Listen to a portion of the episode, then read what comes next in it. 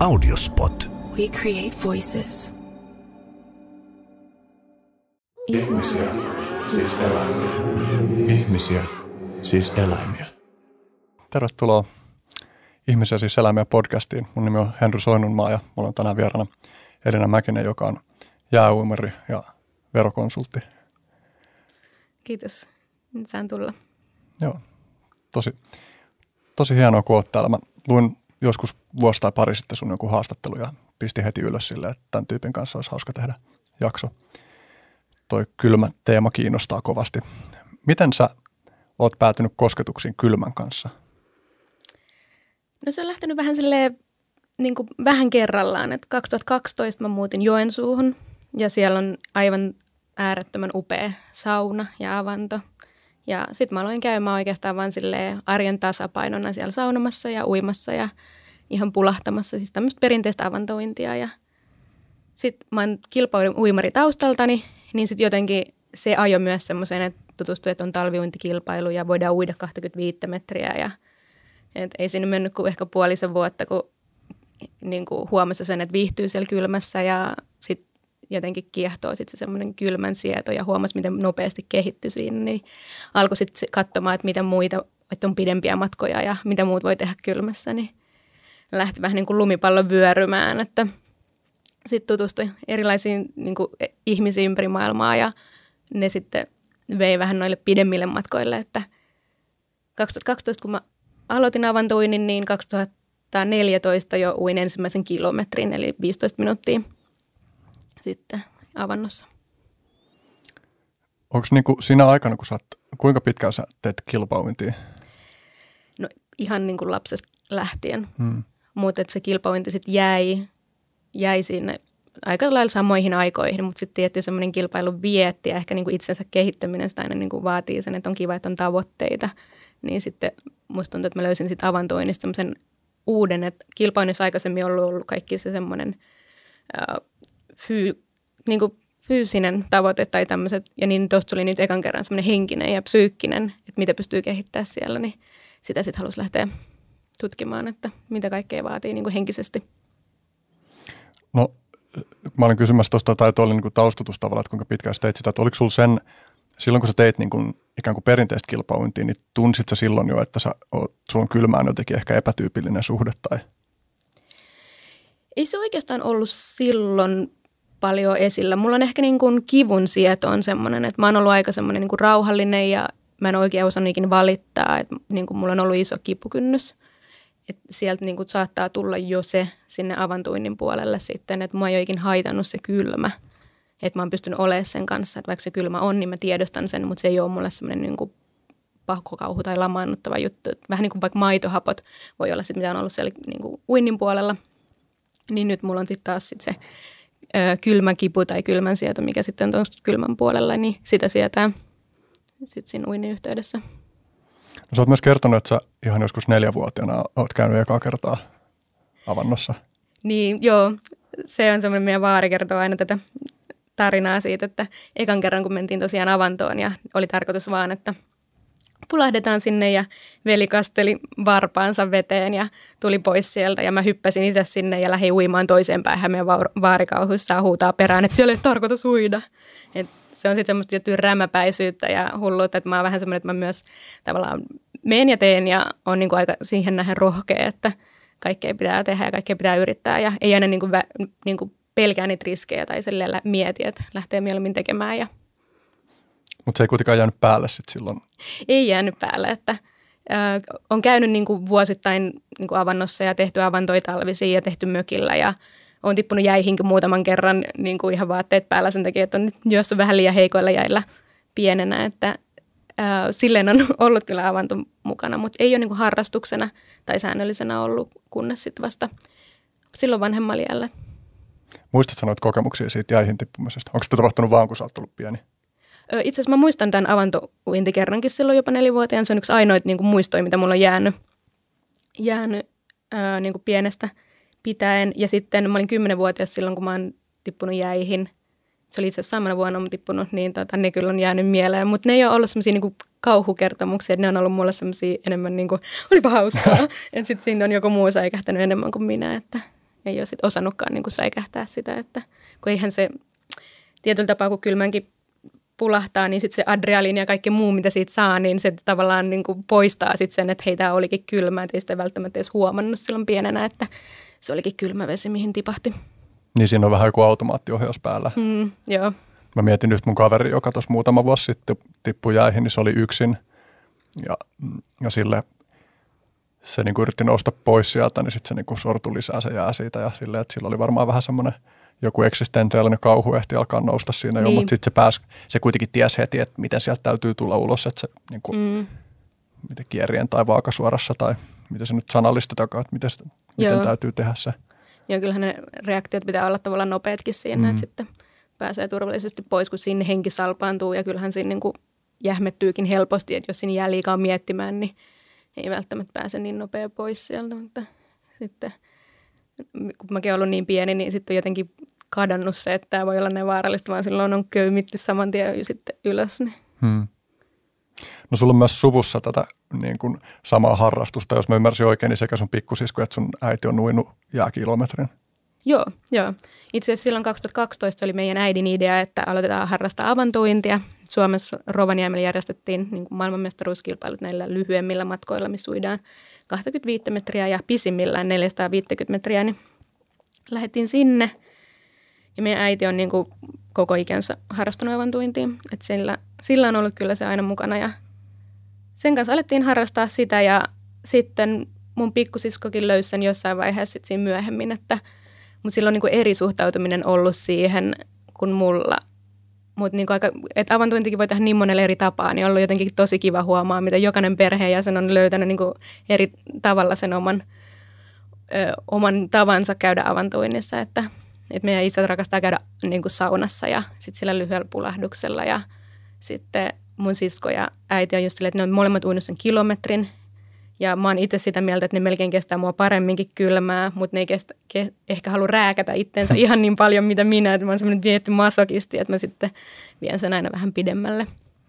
Niin ne kans on semmoisia nautiskelijoita sitten siellä avannassa, että ne tykkää tehdä sitä sillä mukavuusalueella ja sillä niin kuin, mikä tuottaa sitä hyvää oloa itselleen. Ja sitten tosiaan mulla vielä velikin, joka sitten – nyt on just viime, viime vuosina, varmaan kaksi vuotta sitten, alkoi käymään tosi paljon avannassa ja se viihtyy myös siellä ihan äärettömän hyvin. Ja se on itselle tosi kiva, että kun saa helposti aina kaverin avantoon, kun siellä ei voi käydä oikein yksin, että pitää olla aina joku, joka on niin kuin mukana ja turvana ja katsomassa, niin sitten on aina helppo pyytää joku, kun kaikki, kaikki tykkää käydä ja sama viehätys on sitten siihen lajiin. Onko se niin, että missä tahansa avannossa käymisessä pitäisi olla aina joku mukana vai nimenomaan jos tekee tuollaisia pidempiä?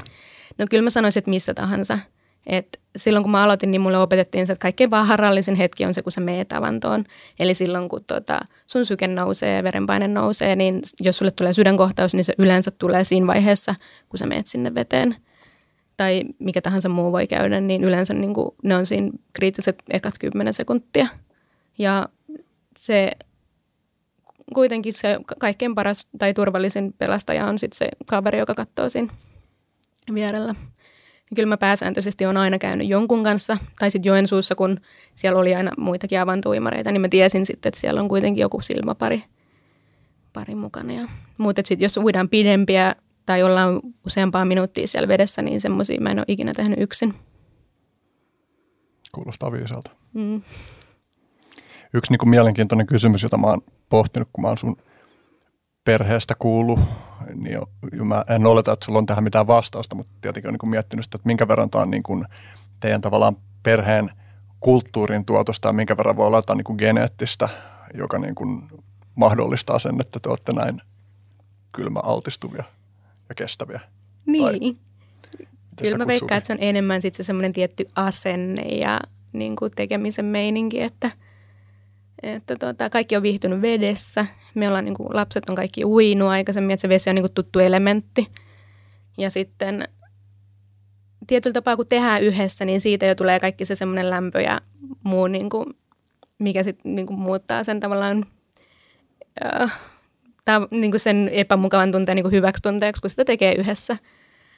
Mutta tota, en usko, että niin, että on niin kuin, geneettisesti mitenkään erityisesti tietysti kun käy säännöllisesti siellä, niin koko ajan se karaistuminen niin kuin paranee ja kylmän sieto paranee senkin puolesta. Että varmasti niin kuin tällä hetkellä, niin kuin kaikki on monta vuotta käynyt säännöllisesti, niin on, on varmasti kylmän sieto tavallista parempi. Mä just tuossa luin tuosta jäämies Wim Hofista, kun sillähän on hauskasti niin kuin käsittääkseni identtinen kaksoisveli, mm. niin sitten on pystytty vähän tutkia ja vertailemaan niiden ominaisuuksia. Niin jotkut, vitsi kun mä oon niin lukenut sitä nyt uudestaan, että se olisi niin kuin tuoreena miele, mielessä, tai että mä olisin sanonut tarkistettu, että mitä siinä tarkalleen sanottiin, mutta olisiko se ollut joku, niin kuin, että ruskean rasvan toimintaan liittyvät ominaisuudet tai jotain vastaavaa oli niin kuin identtiset niillä, vaikka se tosiaan se Wim Hofin veli, jonka nimeä mä nyt muista, niin, niin ei ole käsittääkseni mitenkään erityisesti harrastanut mitään kylmäaltistusjuttuja. Mm. Mutta et, et just, että jotkut osa-alueet tuossa voi olla niin kuin hyvinkin paljon geneettisiä ja sitten taas Joo, toiset on niin kuin nimenomaan tottumisesta ja har- harjoituksesta. On, ruskearasvakin on vähän semmoinen niin kuin, tietyltä vaan elinpaikkaankin sitoutu, että jos esimerkiksi huoneen lämpötila olisi vaikka niin kuin säännöllisesti aina sen asteen kylmempää tai muuta, niin voi olla, että se ruskearasvan kehitysalttius on niin kuin kasvaa sitten sinne. Mutta ruskearasva on myös sellainen, että sitä kuluttaa paljon, kun ö, altistuu kylmälle. Eli tavallaan ne ruskearasvan tasot voi olla kuitenkin sitten matalat, vaikka olisi paljon kylmässä, koska sitten tavallaan se polttaa sitä rasvaa. Mutta on sekin mahdollista, että kyllä meillä usein niin sitä nauraskellaan, että on jotain vikaa, kun kaikki viihtyy siellä ja hmm. ei ole sitten ihan niin sitä samaa, samaa tota, kivu, kivun pelkoa siitä, kun käy avannossa. Tuo on kyllä ihan tosi kiehtovaa.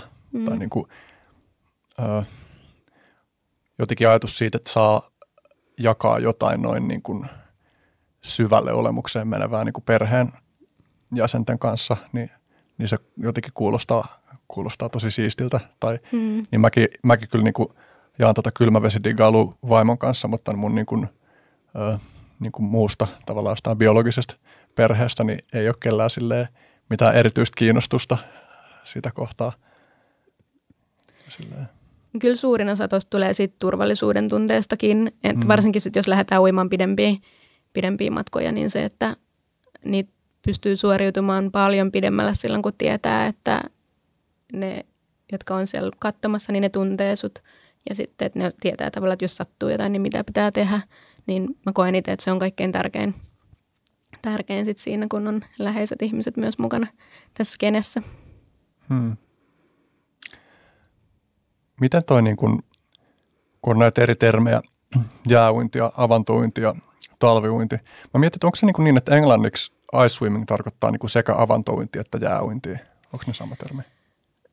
Joo, no winter swimming käytetään ehkä enemmän niin kuin talviuinnista ja avantouinnista. Ja se niin kuin käsittää käytännössä kaikki ne lyhyemmät lajit. Eli 25 metriä hän on se ihan perinteinen, mistä 30 vuotta sitten aloitettiin niin kuin avantointi ja talviuinti.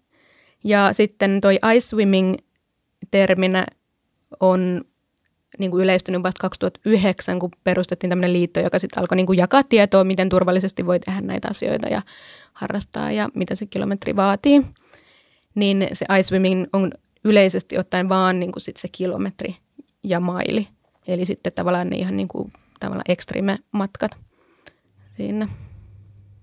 Niin onko tämä liitto siis se IISA? Joo, Eli tuossa on itse asiassa kaksi liittoa, että on se International Ice Swimming Association, ISA, jonka alla on sitten ne kilometrit ja pidemmät, ja sitten on myös International Women's Swimming Association, jonka alla sitten järjestetään näitä, tai on 30 vuotta jo järjestetty noita talviuinnin maailmanmestaruuskisoja joka toinen vuosi. Ja sitten siellä on ollut parhaimmillaan 60 maasta niin kuin osallistujia, ja alun perin kun aloitettiin 25 rintaa ja tota, pää ylhäällä, eli se semmoinen tuttu hattu päässä avantointi, niin se on sitten sit koko ajan, kun on tullut uimareita, kilpauimareita lisää, niin on niin kuin yhä enemmän uidaan kilpaa, että on ihan lasit ja pää menee veteen ja on tullut matkoja, vapauintia ja perhosuintia ja muita matkoja lisää sitten sinne. Hmm. Että Suomessa sitten on Suomen latu, joka järjestää sitten noita avantointikisoja kerran vuodessa. Hmm. Toivottavasti toi ei kuulu kauhean voimakkaasti nauhalle toi voimakas murina, mikä täältä kuuluu. Jostain, mä tiedä, onko jostain onko tuolla joku työmaalaite vai onko tässä viereisessä studiossa joku bassomiksaus käynnissä vai mikä? Mm. Mä oletan, että on niin matala, että se ei ihan Niin, kauhean voimakkaasti tuota. taajuudelle. Tuntuu niin kuin ainakin vatsassa asti ihan.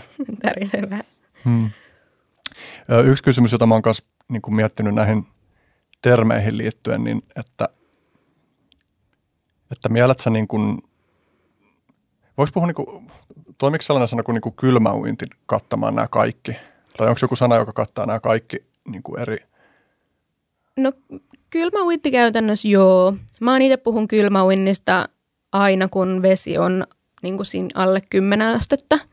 Mutta että mä pystyn uimaan 10 asteisessa vedessä jo yli tunnin. Eli tavallaan sit se ajallisestihan se kasvaa aika paljon, sit se, jos se kylmäuinti. Mutta Suomessa, jos meri ei jäädy koko tota, talvena, niin kyllä se aika pitkälle on kylmäuintia koko, koko talven. Mutta jääuinti ja kylmäuinti, kyllä ne niin kuin molemmat kuitenkin kattaa niin kuin ihan siitä pulahduksesta alkaen, alkaen sitten kaikki pidemmät matkat myös. Hmm. Tai kun se kysymys, joka mä niin olin esittämässä, niin puhuisinko mä nyt tässä sitten kylmä- vai jääunista, kun mä haluaisin niin kysyä, että onko se, mielät sä, että se on sulle niin kuin harrastus tai harjoite tai jotain muuta?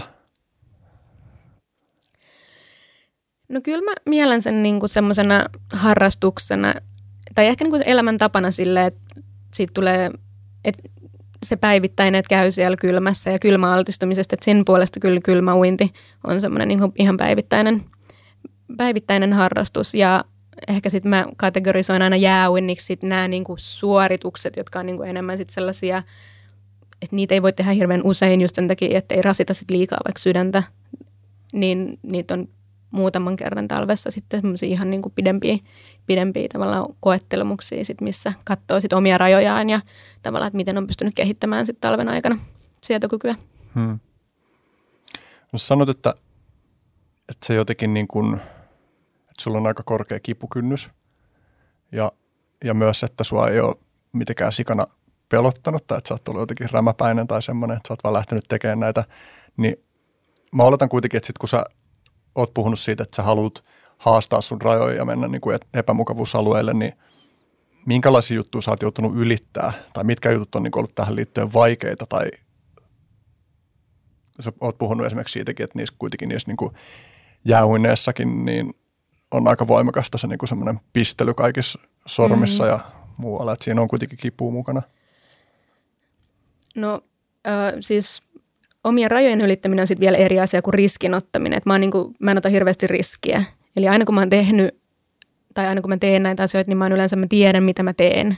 Ja mä oon aika niin progressiivisesti harjoitellut. Eli tavallaan mä en ole ikinä ylittänyt mun rajoja sillä, että mä en ole ikinä aikaisemmin tehnyt sitä. Että silloin kun mä aloitin, ja silloin, oli, silloin ei ollut uitu kertaakaan vaikka kilometriäkään kisoissa niin kuin virallisesti, niin silloin sitä tietoakin oli tosi vähän. Ja mä muistan, kun mä harjoittelin, mä saatoin olla niin kuin kerran päivässä, sanotaan nyt niin kuin neljä kertaa viikossa käymään uimassa kymmenen minuuttia.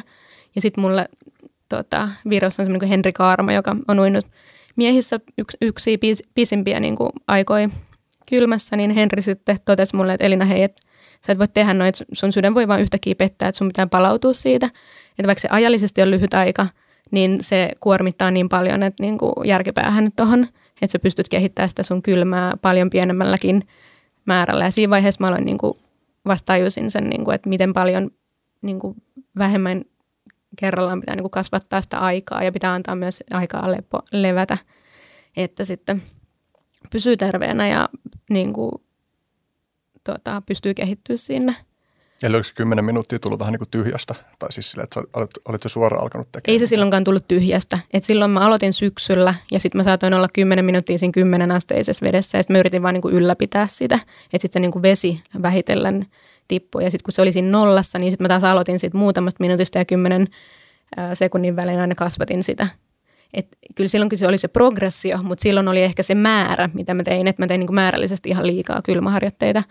Että tota, mutta silloin mä myös huomasin sen, että se rasitti kyllä aika paljon, paljon mutta tota, et nyt esimerkiksi mä enää saatan mennä kerran viikossa yhden niin kuin pidemmän ja sitten muut on niin kuin muutamasta minuutista kolmeen minuuttiin suurin piirtein, mitä sitten on siellä vedessä. Eli ei tee niin kuin määrällisesti niin paljon ö, kylmää, mitä sitten silloin, kun ei tavallaan ollut, tie, tiennyt niin paljon niitä riskejä.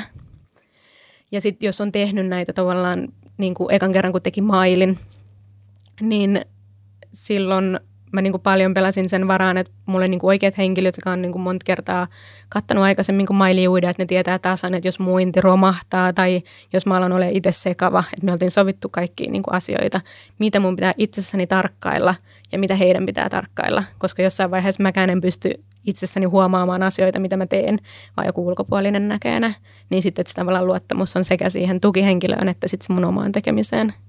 Ja, ja jotkut kivutkin, niin ne on semmoisia, että mä saatan yleensä vähän seurata, että onko tämä nyt oikeasti uusi kipu, onko tämä semmoinen kipu, mikä niin kuin ei ole normaali, niin niissä mä oon aika paljon sillä niin kuin kuuntelen vaan itteeni ja osaan viheltää sitten sen niin kuin pelin poikki, jos on semmoinen, että hei, et nyt ei tunnu hyvältä, että siinä on tietty semmoinen kuitenkin se raja, että sen pitää niin kuin olla itselleen niin kuin tuttua, jotta se on turvallista, kun sitä tekee. Tuo on tosi kiehtovaa, että miten – tavallaan monta elementtiä tuossa on, ja sitten kuitenkin kun sä teet sitä suoritusta, niin sä oot varmaan tosi fokusoitunut. Mm. Niin kun, ja sitten siinä niin kun flowssa, joka syntyy siinä, niin sitten just toi, että miten tunnistaa sen, että jos on joku uudenlainen elementti mukana siinä yhtäkkiä, mm. että onko tämä vaarallista vai onko tämä vaan ja yleensä se vika onkin siinä, että uinnin aikana ei välttämättä olekaan niin vaarallista. Eli mä pystyisin vaikka olemaan, mä oon ollut nyt 60 minuuttia pisimmillään – niin kuin kaksasteisessa vedessä, niin tota, mä pystyisin todennäköisesti olemaan siitä paljon pidempäänkin. Mutta se, milloin mä pystyn kävelemään itse pois sieltä, milloin mä pystyn olemaan tajuissani, milloin verenpaine ei niin kuin heitä niin paljon, että mä pyörryn sitten, kun mä menen sisätilaan. Eli mä yleensä puhun siitä, että uinti on niin kuin yksi kolmasosa, se itse uintisuoritus, kun sä oot vielä vedessä. Ja sen suorituksen jälkeen – tulee oikeastaan kropalle se kaikkein pahin rasitus. Ja se on se rasitus, mikä pitää tietää, että jos mä tiedän, että uinnissa mulla alkaa jo äh, niin kuin vaikka pää heittämään tai näkö sumentumaan, niin mä tiedän, että hei, että nyt niin kuin mun pitää miettiä sitä, että mikä mun olo on sen jälkeen, kun mun pitää pystyä palautumaan. Et mulle on itsellä tullut kerran siis semmoinen täysin niin kuin blackoutti, öö, mikä tarkoittaa siis sitä, että kun mailin jälkeen mä nousin – Mä muistan, että mä oon päässyt kävelemään saunalle, mutta sen jälkeen, kun ei tarvitse huolehtia mistään muusta kuin hengittämisestä, niin on niin kuin sumentunut, mutta ei ole niin kuin muuten kuin vaan sit se oma muisti on niin kuin mennyt vaan siihen, että hengittää ja keskittyy palautumiseen, niin siinä mä en halua sellaisia tilanteita. Eli mä haluan aina tietää sen, että mä pystyisin itse selviämään niin kuin siitä palautumisesta turvallisesti ilman, että kukaan muu joutuu pitelemään mua pystyssä tai muuta. Niin niiden tiedostaminen, niiden olotilojen tiedostaminen siellä vedessä, että milloin pystyy palautumaan turvallisesti, niin ne on niin kuin vielä tärkeämpiä. Hmm. Tuo on tosi kiinnostava yhdistelmä, että kuitenkin, muistaaks mä oikein, että sä itse kuitenkin käytit sellaista termiä kuin rämäpää sun lapsuutta kuvaamaan. Joo. Niin, että se on jännä, niin kuin, että sä oot kasvanut sellaiseen suuntaan, että sä, koska sit moni varmaan kasvaisi sellaisesta silleen, niin kuin, että ei just yhtään mieti seurauksia, vaan miettii vaan sitä hetken huumaa. Että on tosi kiinnostavaa, että miten voi niin kuin kehystää omien rajojen koke- koettelun sellaisella tavalla, joka oikeasti miettii sitä niin kuin, tavallaan niin kuin kaarta siinä, että mitä tästä seuraa ja miten tämä tehdään niin kuin, mm. niin kuin viisaasti ja vastuullisesti. Niin se on semmoinen hioks, niin kuin, hieno raja siinä, mihin saa mennä ja mikä on, niin kuin, että tämä tekeminen on varmaa, mutta aina haluaa tietysti viedä sitä vähän vielä itselleenkin sen yli, että sitten saa sen onnistumisen tunteen ja sitten sen kehittymisen tunteen, mutta siellä pitää olla aina sitten se katto – katto, kun tehdään tämmöisiä asioita, että ihmisen sydän on arvaamaton ja terveillekin ihmisille voi ihan tavallisella juoksulenkillä käydä mitä vaan, niin ei voi niin kuin ihan täysin tehdä asioita niin kuin miten tahansa. Niin kyllä sitä niin kuin tiedostaa koko ajan ja haluaa tiedostaa just sen takia sen turvallisuuden kaikessa, mitä tekee. Hmm. Tuo niin kuin progressio siinä niin kuin vaikka just, että miten vuoden aika vaikuttaa siihen, että minkälaista se vesi on, on tosi kiehtovaa. Mä oon tosiaan niin kuin tänä vuonna aloittanut semmoisen niin kuin luonnonvesissä säännöllisen kylmäaltistamisen. Mä oon just pitkään tehnyt kylmiä suihkuja sen sellaista, mutta siinä, no kai siinäkin voi olla vuoden aikojen mukaan jotain vaihtelua, että kuinka kylmää mm-hmm. se kylmä vesi on, mutta ei se ainakaan niin kuin, ei hahmotu mitenkään selkeästi, mutta mä aloitin tuossa viime keväänä niin kuin sillä ihan säännöllisesti on nyt käynyt koko tämän syksyn päivittäin. Ja, ja se on tosi kiehtovaa havainnoida sitä niin kuin hidasta lämpötilan laskemista ja sitä, niin kuin mitä se sitten aaltoilee, että välillä se nousee taas muutamaksi päiväksi vähän ylemmäksi. Mm. Ja sit, sitä niin kuin tänään, tänään ja muistaakseni eilen on ollut about 5. Mä oon Jollaksessa uinut. Ja se on niin kuin kiehtovaa vaan niin kuin havainnoida sitä, että okei, tässä ei ole kauhean monta astetta enää tuossa veden lämpötilassa, että miten, se, miten alas se voi mennä. Mä siis kuitenkin, kun on niin kuin vuosien varrella kokemusta niin kuin avannosta silleen, että on käynyt avannossa saunasta ja tolleen, mutta en mä ikinä kokenut sitä, että mä käyn niin kuin säännöllisesti ja saan huomioitua sitä niin kuin joka päivä sitä, että miten niin kuin eri, eri niin kuin säätilat vaikuttaa ja miten erilaista se on mennä, kun on kova tuuli tai sataa mm. samalla tai paistaa aurinko kirkkaalta taivaalta tai tuossa on tosi monta semmoista kiehtovaa elementtiä. Joo, joo, ja se on just niin kuin tavallaan sitä, miten paljon omalla mielialalla voi vaikuttaa. Et just kun mä sanoin, että niin kuin mulle yleensä se, että mulla on se joku kaveri, niin se tuo sen turvallisuuden tunteet, voi mennä niin kuin sit niin kuin rauhassa sinne, ei tarvii mitään. Toinen just kun paistaa aurinko, niin se vesi on ihan eri lämpöistä kuin itselleenkin tulee ja se semmoinen niin kuin valmis euforinen tunne siitä, että tämä on ihanaa. Mutta mä oon itse tehnyt tosi usein sitä, että kun sataa aivan hirveä keli, niin yleensä mä menen silloin just sinne, että saa sit myös niitä psyykkisiä harjoituksia, että pystyy menemään sinne kylmään, vaikka onkin huono päivä tai väsynyt päivä. Mutta että tuossa on niin monta elementtiä just, mitkä vaikuttaa siihen kylmään, niin se vesi itsessään, sitten se ulkolämpötila, oma pukeutuminen, oma energiantaso ja sitten se oma niin mielenvireys, mikä sitten tota, kaikkien niiden yhdistelmä. Joo, ja kanssa esimerkiksi se, että huomaaks mä, jos mä oon vaikka nukkunut vähän huonosti tai herännyt muuta sille, että on vähän kalsa fiilis kropassa, niin huomaaks mä rentouttaa mun kroppaa vai meneekö mm. mä silleen tikkuna sinne veteen. Joo. Mutta toi niinku,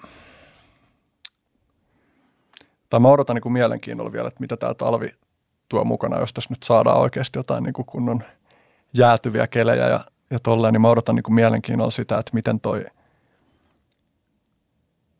vaan niin kuin kylmäsuimisen elämys tulee muuttuu, koska tosiaan just niin kuin eka säännöllinen kerta, kun mä niin kuin on ajatellut käyväni tällaisen syklin läpi, että tulee se oikea talvi. Ja mä niin kuin mielenkiinnolla odotan sitä, että, että miltä se tulee tuntuu, kun just, että ei ole kokemusta siitä, että olisi niin kuin pakkasella käynyt avannossa ilman, että on se sauna.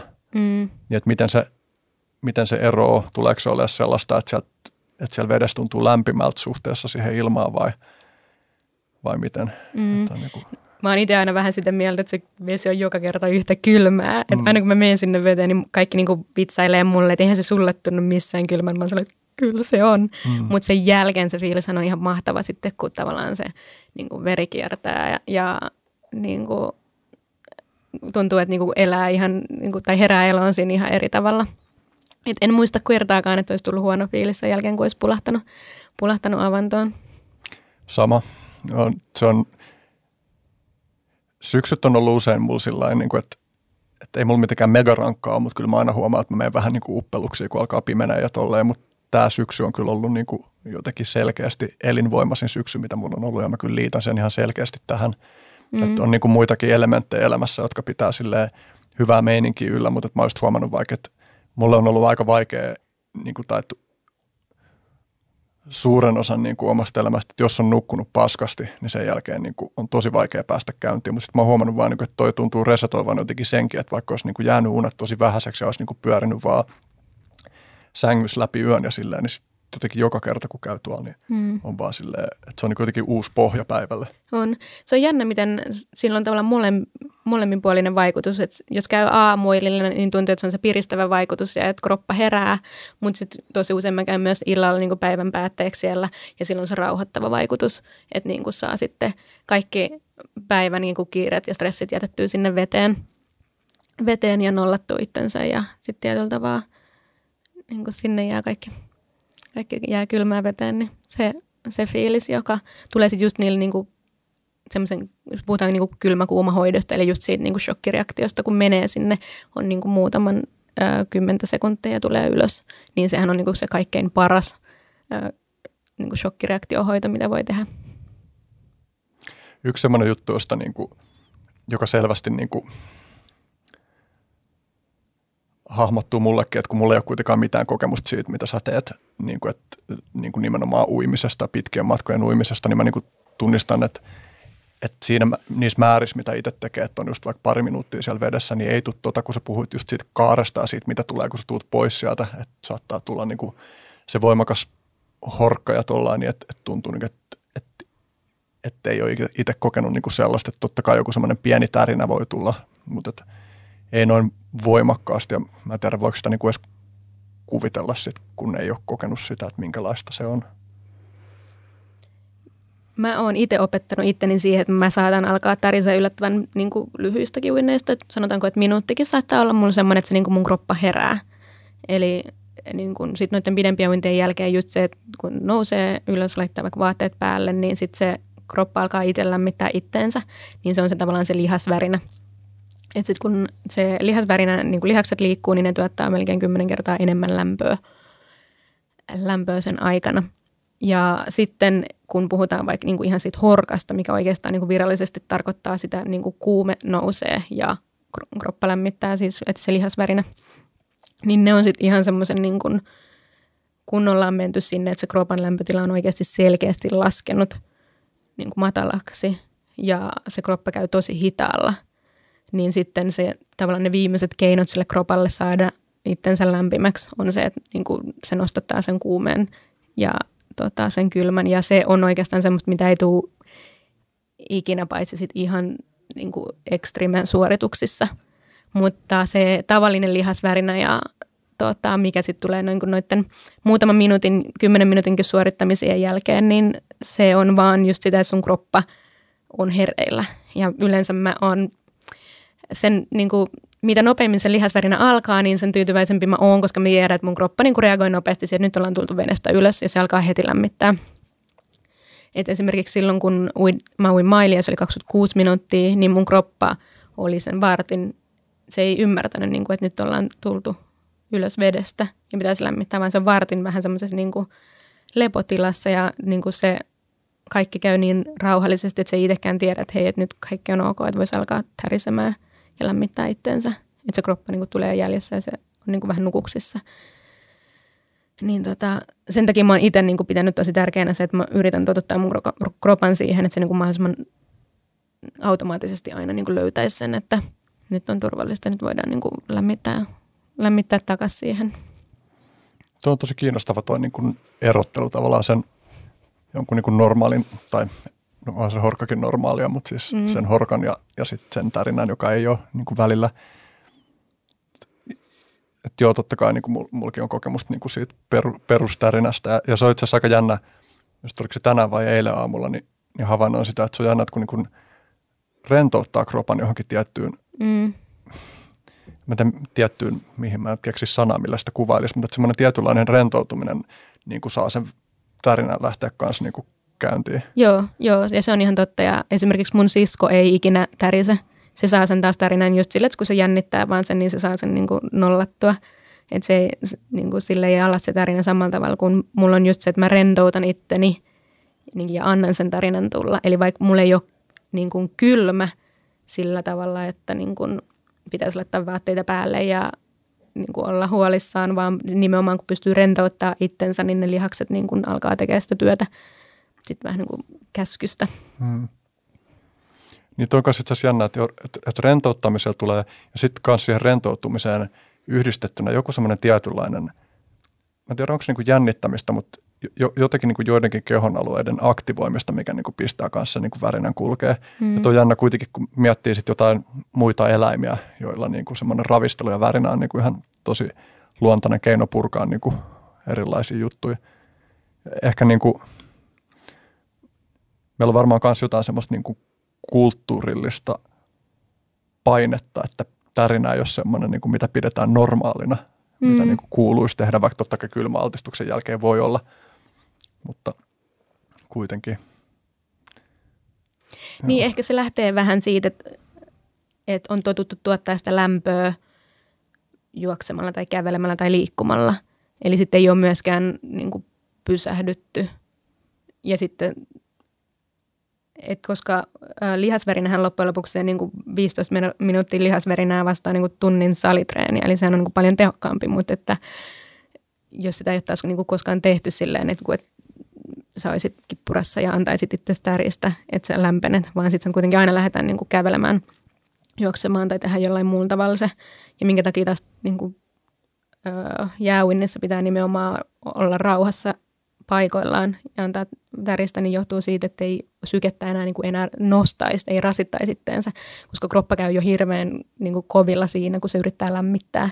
Ja sen lisäksi, jos alkaisi niin kuin hyppimään ja loikkimaan ja juoksemaan, niin sitten se niin kuin, sy, äh, syke nousisi vielä enemmän ja se rasittaisi vielä niin kuin lisää siihen päälle, koska se pelkkä lihasvärinäkin riittää siihen, että pystyy lämmittämään oman kehonsa takaisin. Mä oon huomannut myös, että to, tosi mielenkiintoinen pointti muuten. Pitää jotenkin ehkä testata tuota enemmänkin, että kuinka paljon niin kuin pelkällä tarinalla, tai siis niin kuin mun aamurutiini kuuluu se, että mä käyn siellä uimisen jälkeen, mä teen lankkuu ja sehän lämmittää kehoa kanssa ihan sikana. Mm. Mikä on, niin kuin, se oli jotenkin yllättävä tajuta se jossain vaiheessa, niin, niin staattinen liike, mutta se niin kuin aktivoi koko kroppaa varmaan silleen, joo, joo. niin laajasti, että, että se lämmittää tosi nopeasti, mutta pitääkin jotenkin tutkailla tota, että Joo, se on itse asiassa lämpimimmät liikkeet tehdä tyyliin on se, että nostaa vaan hartioitakin mm. ylös. Että se on niin kuin yllättävän pienetkin liikkeet, mitä tarvitsee tehdä, jos haluaa niin kuin edesauttaa Joo. ottaa sitä lämpimistä. Mä mietin kanssa tota niin kuin jotenkin suhdetta siihen kylmään.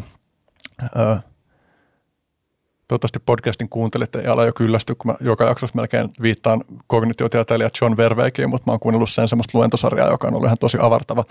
Ja yksi tällainen niin kuin termi tai käsite, jonka se toi transparency opacity shift, eli voisiko sen suomentaa niin kuin läpinäkyvyys, läpinäkymättömyys, siirtymä, ja se viittaa sillä siihen, että jos mulla on esimerkiksi jano, niin jos mä en tavallaan huomioi, että mulla on jano, niin mä niin kuin havainnoin koko maailmaa sen janon kautta sillä, että mulla painottuu niin kuin se, että mä etsin mun niin kuin ympäristöstä, mistä mä saan vettä, mistä mä saan sammutettua tämän janon, se niin kuin tavallaan – voimistaa tosi paljon tai se niin kuin ohjaa sitä, että mihin mun huomio kiinnittyy. Ja, ja sitten se, niin kuin, se siirtymä, johon tuo termi viittaa, niin on niin kuin silleen, että sen sijaan, että katsoo sen niin kuin janon läpi, niin astuukin tavallaan askeleen ulkopuolelle ja katsoo sitä janoa ulkopuolelta niin kuin havainnoiden sitä, että miten se vaikuttaa siihen omaan havainnointiin ja tapaan kokea maailma. Ja ehkä kylmän kanssa niin kuin kans, mm, musta tuntuu, että, että ainakin, ainakin mä niin itse teen ehkä tuollaista samantyyppistä siirtymää, että on kiinnostavaa niin kuin siirtyä siitä, että, että mä koen kylmän kautta siihen, että mä astunkin havainnoimaan sitä, että miltä se kylmä oikeastaan niin kuin tuntuu mun kropassa mm. ja, ja mielessä, mitä, mitä reaktioita se tuottaa, minkälainen se fiilis on, kun mä oon siellä vedessä ja, ja tulee se voimistuva tunne siitä, että nyt pitää lähteä menee. Että mitä kaikkea siinä niin oikeastaan tapahtuu. Että on niin kuin tavallaan tuollainen niin meditaatio. Joo, on ja yleensä just jos mä menen jonkun kanssa, joka tulee ekaa kertaa avantoon, niin mä aika usein sille sanon, että pysy rauhallisena. Ja tietyllä tapaa se ajatus on siinä, niin kuin jälke, siinä fiiliksessä, mikä tulee sen jälkeen. Eli se, että koko ajan mietit sitä, että mikä fiilis se just nyt on. Kun sä menet sinne veteen, niin se, se henki salpaantuu ja tulee se, että niin kuin, kun ääreisperän kierto lähtee pakenemaan sormenpäistä ja muista, niin se hirveä kipu iskee siihen. Mutta kun sä mietitkin sitä fiilistä, että kohta rauhoittuu, syke tasaantuu, niin sä tietenkin saat sen siirrettyä sen niin kuin, tavallaan pois sen kylmä ajatuksen just siitä hetkestä ja rauhoitettua paljon nopeammin itsesi.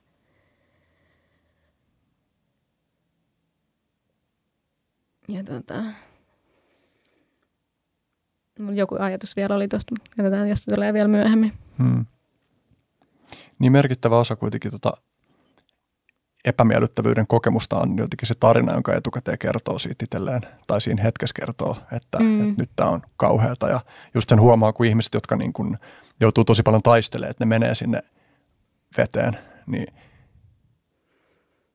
niin se ajatus niin kuin tekee siitä tosi vaikeaa. Mä oon huomannut että samaa tässä nyt tämän kesäaikana esimerkiksi veteen hyppäämisessä, koska se ei ole mulle, niin kuin, tai siis pää edellä veteen hyppääminen, mä en niin kuin, siis toistaiseksi ole vielä oppinut sitä silleen kunnolla, että mulla mm. tulee semmoisia, että mä niin kuin vaan kaadun mahista, mahista, vaikka mä yritän hypätä, että silleen jalat edellä hyppääminen on, on ihan helppoa ja luontevaa, mutta siinä just niin kuin huomaa sen, että, että miten sitä alkaa niin kuin kertoa itselleen sitä tarinaa siitä ja keksiä kaikkia syitä, että miksei kannattaisi, vaikka sitten voi muistuttaa, että se on joka kerta kivaa niin. kuitenkin, kun sen tekee.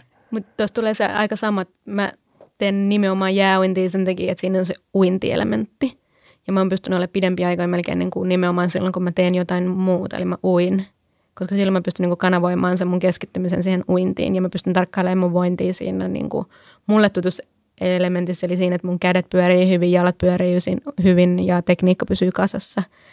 Ja mulle on paljon vaikeampaa se, että mun pitää olla paikoillaan siellä avannossa tai vedessä, koska silloin niin kuin se kaikki tapahtuu pään sisällä ja sä et oikeastaan pysty kanavoimaan sitä sun ajatusta mihinkään muualle, kun sä tavallaan tunnet paljon niin kuin herkemmin kaiken kylmän, kun on vaan paikoillaan. Et se aika menee niin paljon nopeammin, kun pääsee uimaan. Tietysti uiminen on pahempi siitä, koska kylmä myös haihtuu, niin kuin, tai siis lämpö haihtuu nopeammin, eli se kylmä puree kovempaa silloin, kun ui.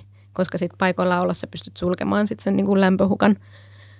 Mutta henkisesti se on helpompaa, kun mulla on se matka. Vaikka silloinkin, kun menee avantoon, niin se on paljon helpompi ajatella, että jos mä menen kävelen tuosta rappuselta tonne rappuselle, niin se ei tunnu yhtään kylmältä. Mutta jos sä tiedät vaan, että sä käyt pulahtamassa siellä, niin sitten se on niinku henkisesti paljon kylmempää se vesi. Niin, tuossa on, niinku, että on tavallaan helpompi mennä jotain juttua kohti, jos sulla on niinku tieto siitä, että, mm. että sä oot menossa johonkin suuntaan. Tuon kanssa just toi, että miten niin kuin paikoillaan ja liikkuessa se vesi tuntuu erilaiselta, niin, niin yksi mitä mä oon tässä alkanut tekemään, kun mä teen sillä että mä pääsääntöisesti niin kuin oleilen siellä vedessä ja sitten mä uin vähän. Mä oon siis ihan paska uimari, mä saan niin kuin uida sammakkoa, mutta en niin kuin mitään muuta. Mä oon fiilistellyt, että siistiä opetella niin kuin vaikka kroolaa tai jotain. Mutta, tota, mutta mä oon niin kuin havainnoinut sitä niin kuin eroa siinä, että, että jos mä just menen sinne veteen ja vaan kykin paikoillaan, sitten mä oon tehnyt niin kuin paljon semmoista, nyt esimerkiksi ennen kuin tuo meidän lähilaituri siirrettiin talviunille tässä näin, niin kun pystyi pitää siitä laiturista kiinni, niin mä teen kanssa semmoista niin kuin keinuttelua siellä vedessä ja niin kuin se, se, on siisti havainnoida sitä, että miten erilaiset se tuntuu siihen paikoilla olemiseen verrattuna ja sitten toisaalta, miten erilaiset se niin kuin siinä paikoilla heiluminen niin kuin taas, miten se suhtautuu siihen niin kuin, tai suhteutuu siihen niin kuin nimenomaan uimiseen sitten. Mm. No paikoilla heilumisessakin käy se sama, että se vesi vaihtuu koko ajan sen niin kuin, tavallaan ihon ympärillä. Että periaatteessa jos pysyy täysin paikoillaan ja vesi ei liiku tai virtaa, niin silloin se tietyllä tapaa se vesi myös ei lämpene erityisesti, mutta että se sama vesi pysyy siinä ympärillä, niin se on hieman niin kuin lämpimämpää. Mutta tietysti uinnissa tai liikkumisessa kyllähän se pelkkä liikkuminenkin tuottaa lämpöä jo jonkun verran. Että sitten noissa jääuinneissakin on tavallaan sit se tietty tasapaino siinä, että sun pitää liikkua, ja, mutta sä et saa kuitenkaan väsyttää itseäsi niin paljon, että sit energiatasot ö, niin olisi niin matalat, että sit se taas aiheuttaisi sen kylmän. Eli pitää pystyä liikkumaan niin kuin mahdollisimman tavallaan taloudellisesti, ettei ole liian korkeat sykkeet tai ei väsy siinä uinnissa. Hmm. Kans pulpahti mieleen se, kun sä puhuit siitä, että, että sä tykkäät mennä niin kuin ikään kuin sellaisella, no se ei ole kyllä huono ilma, mutta jotkut ihmiset sanoo huono, huonoksi ilmaksi, jos on niin kuin paljon tuulta ja sadetta. Mutta se on jännä elementti kanssa, että, että sellaisella ilmalla, etenkin musta tuntuu, niin kuin, että mereen meneminen, kun on niin kuin pitkältä tulevia aaltoja silleen, niin siinä on semmoinen niin kuin dramaattisuuden ulottuvuus, joka tekee siihen ihan oman fiiliksensä. Joo, se mua kiehtoo jotenkin tosi paljon kaikki nämä ääriilmiöt tietyllä tapaa. Mm. Ja ne ehkä mulle luo vielä enemmän semmoiset, mä yleensä haluan mennä just sinne, että jos on vaikka kovat aallokot tai jotkut muut, niin tietyllä tapaa, varsinkin kun on 15 vuotta ollut sisäaltaissa ja tuijottanut kaakeleita, niin sitten kun ollaan luonnonvesissä, niin ollaan tietyllä tapaa luonnon armoilla, että sä et voi vaikuttaa niihin säätiloihin tai vaikuttaa siihen veteen, niin se luo jo itsessään semmoisen, niin kuin, että on joku isompi asia, mitä ei voi itse hallita. Joo.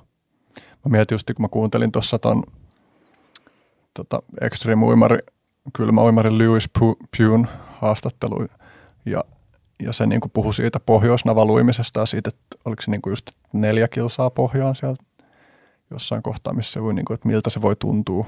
Ja siellähän on vielä siis erikoisuus, että se ö, vesi painuu miinuksasteisille. Joo. Eli tavallaan niin kuin vaan suolavesi voi painua sinne sen suolan ansiosta. Ja se on ihan merkittävän suuri ero. Siis sitten kun mennään alle yhden asteen, niin joka ikinen 0,1 aste tuntuu kyllä joka solussa. Että ne on ihan uskomattomia nämä miinusasteiset uinnit.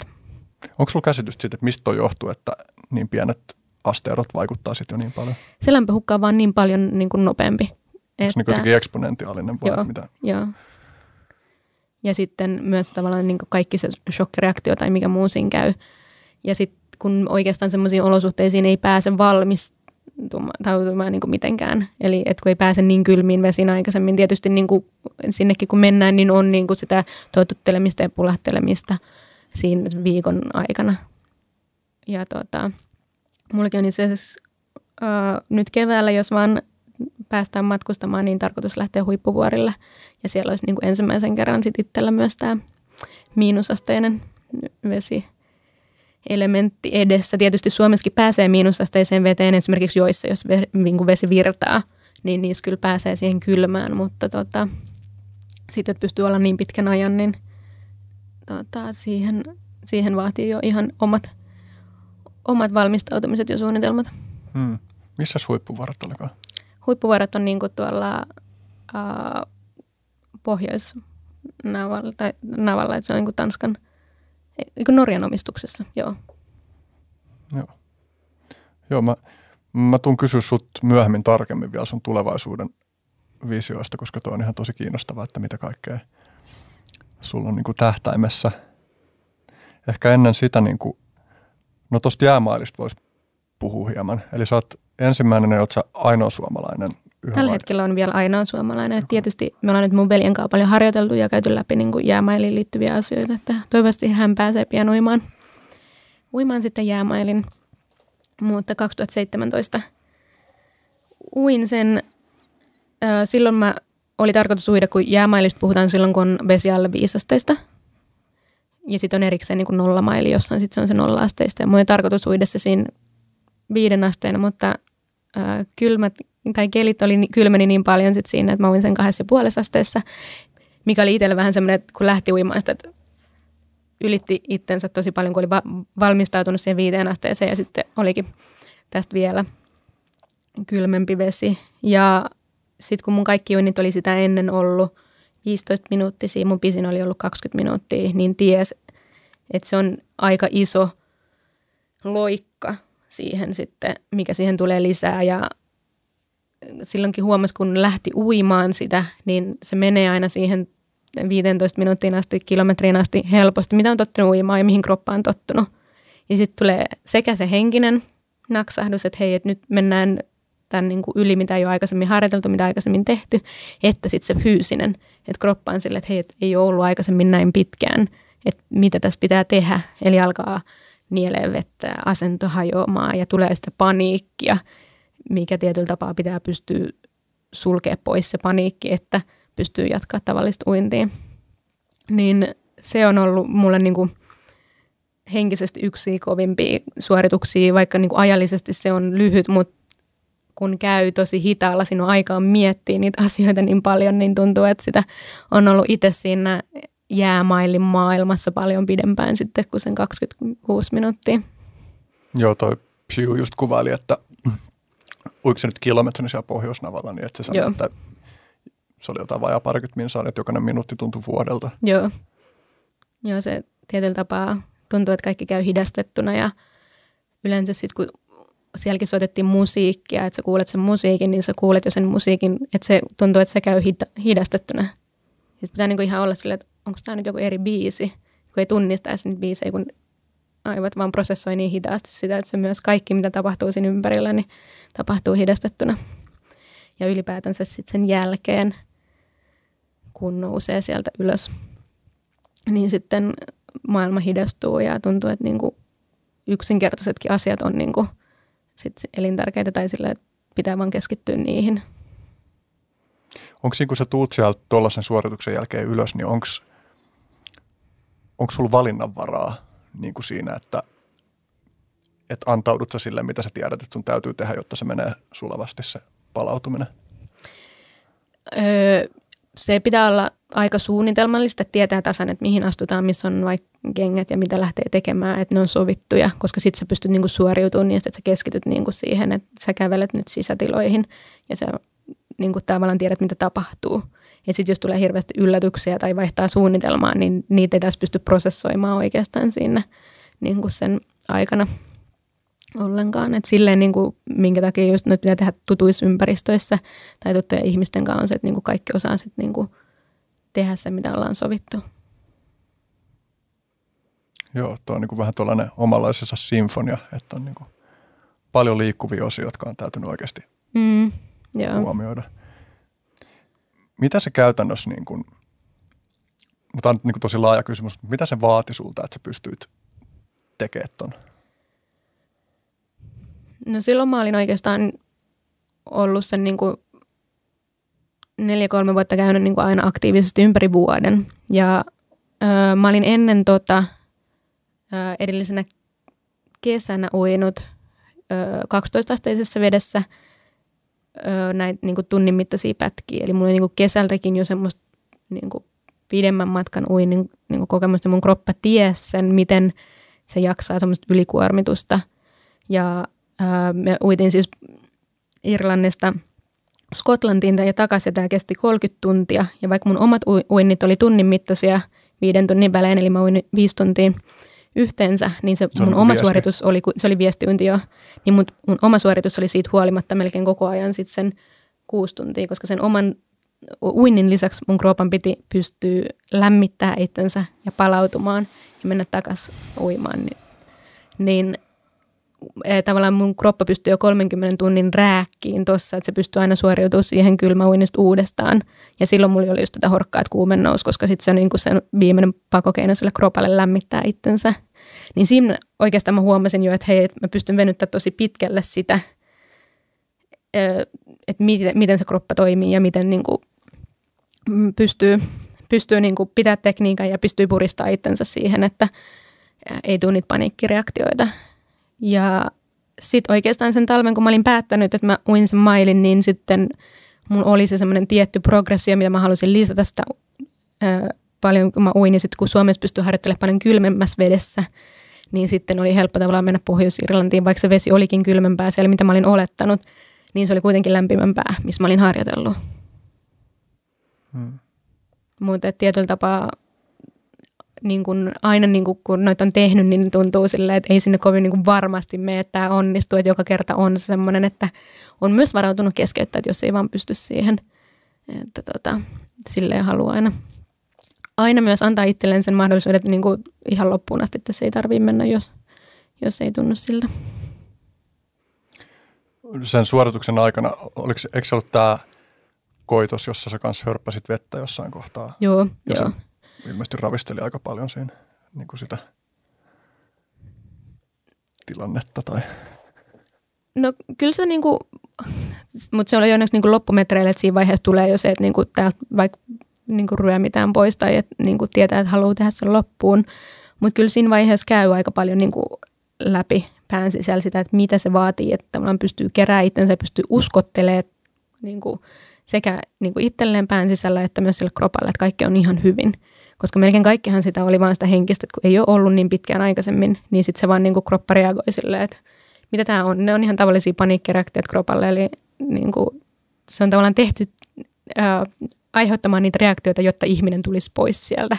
Niin silloin vaan niin kuin uskottelee itselleen, että nämä reaktiot on tavallisia. Ja vaikka sitten niin kuin siinä hörppää vettä ja ää, huomaa, että asento niin kuin hajoaa ja ei liiku eteenpäin, niin pystyy kuitenkin sitten niin kuin puskee itsensä siitä.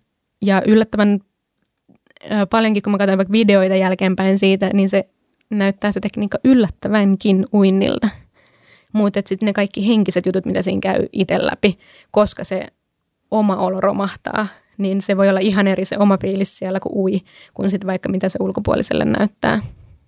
Ja aika pitkäänkin esimerkiksi vapaasukelluksessakin monet, jotka niin kuin saattaa niin kuin kokea blackoutin vapaasukelluksessa, niin ne siltikin jatkaa uimista ja uintiliikkeiden tekemistä, vaikka niillä on niin kuin mennyt taju, niin se kroppa toimii, vaikka sitä ei aina tiedosta. Ja sitten niin kuin pitää vaan oikeasti ymmärtää, missä se raja menee. Tuo on tosi kiehtovaa sikäli, että, että kun on tavallaan varmasti niin kuin yleisiä nyrkkisääntöjä, joista se voi päätellä, mutta sitten kuitenkin jokainen ihminen ja jokainen tilanne on ainutlaatuinen. Mm. Ja sitten just kun ollaan siellä niin kuin aika rajoilla, niin että osaa lopettaa sitten sen ennen kuin mennään yli siitä.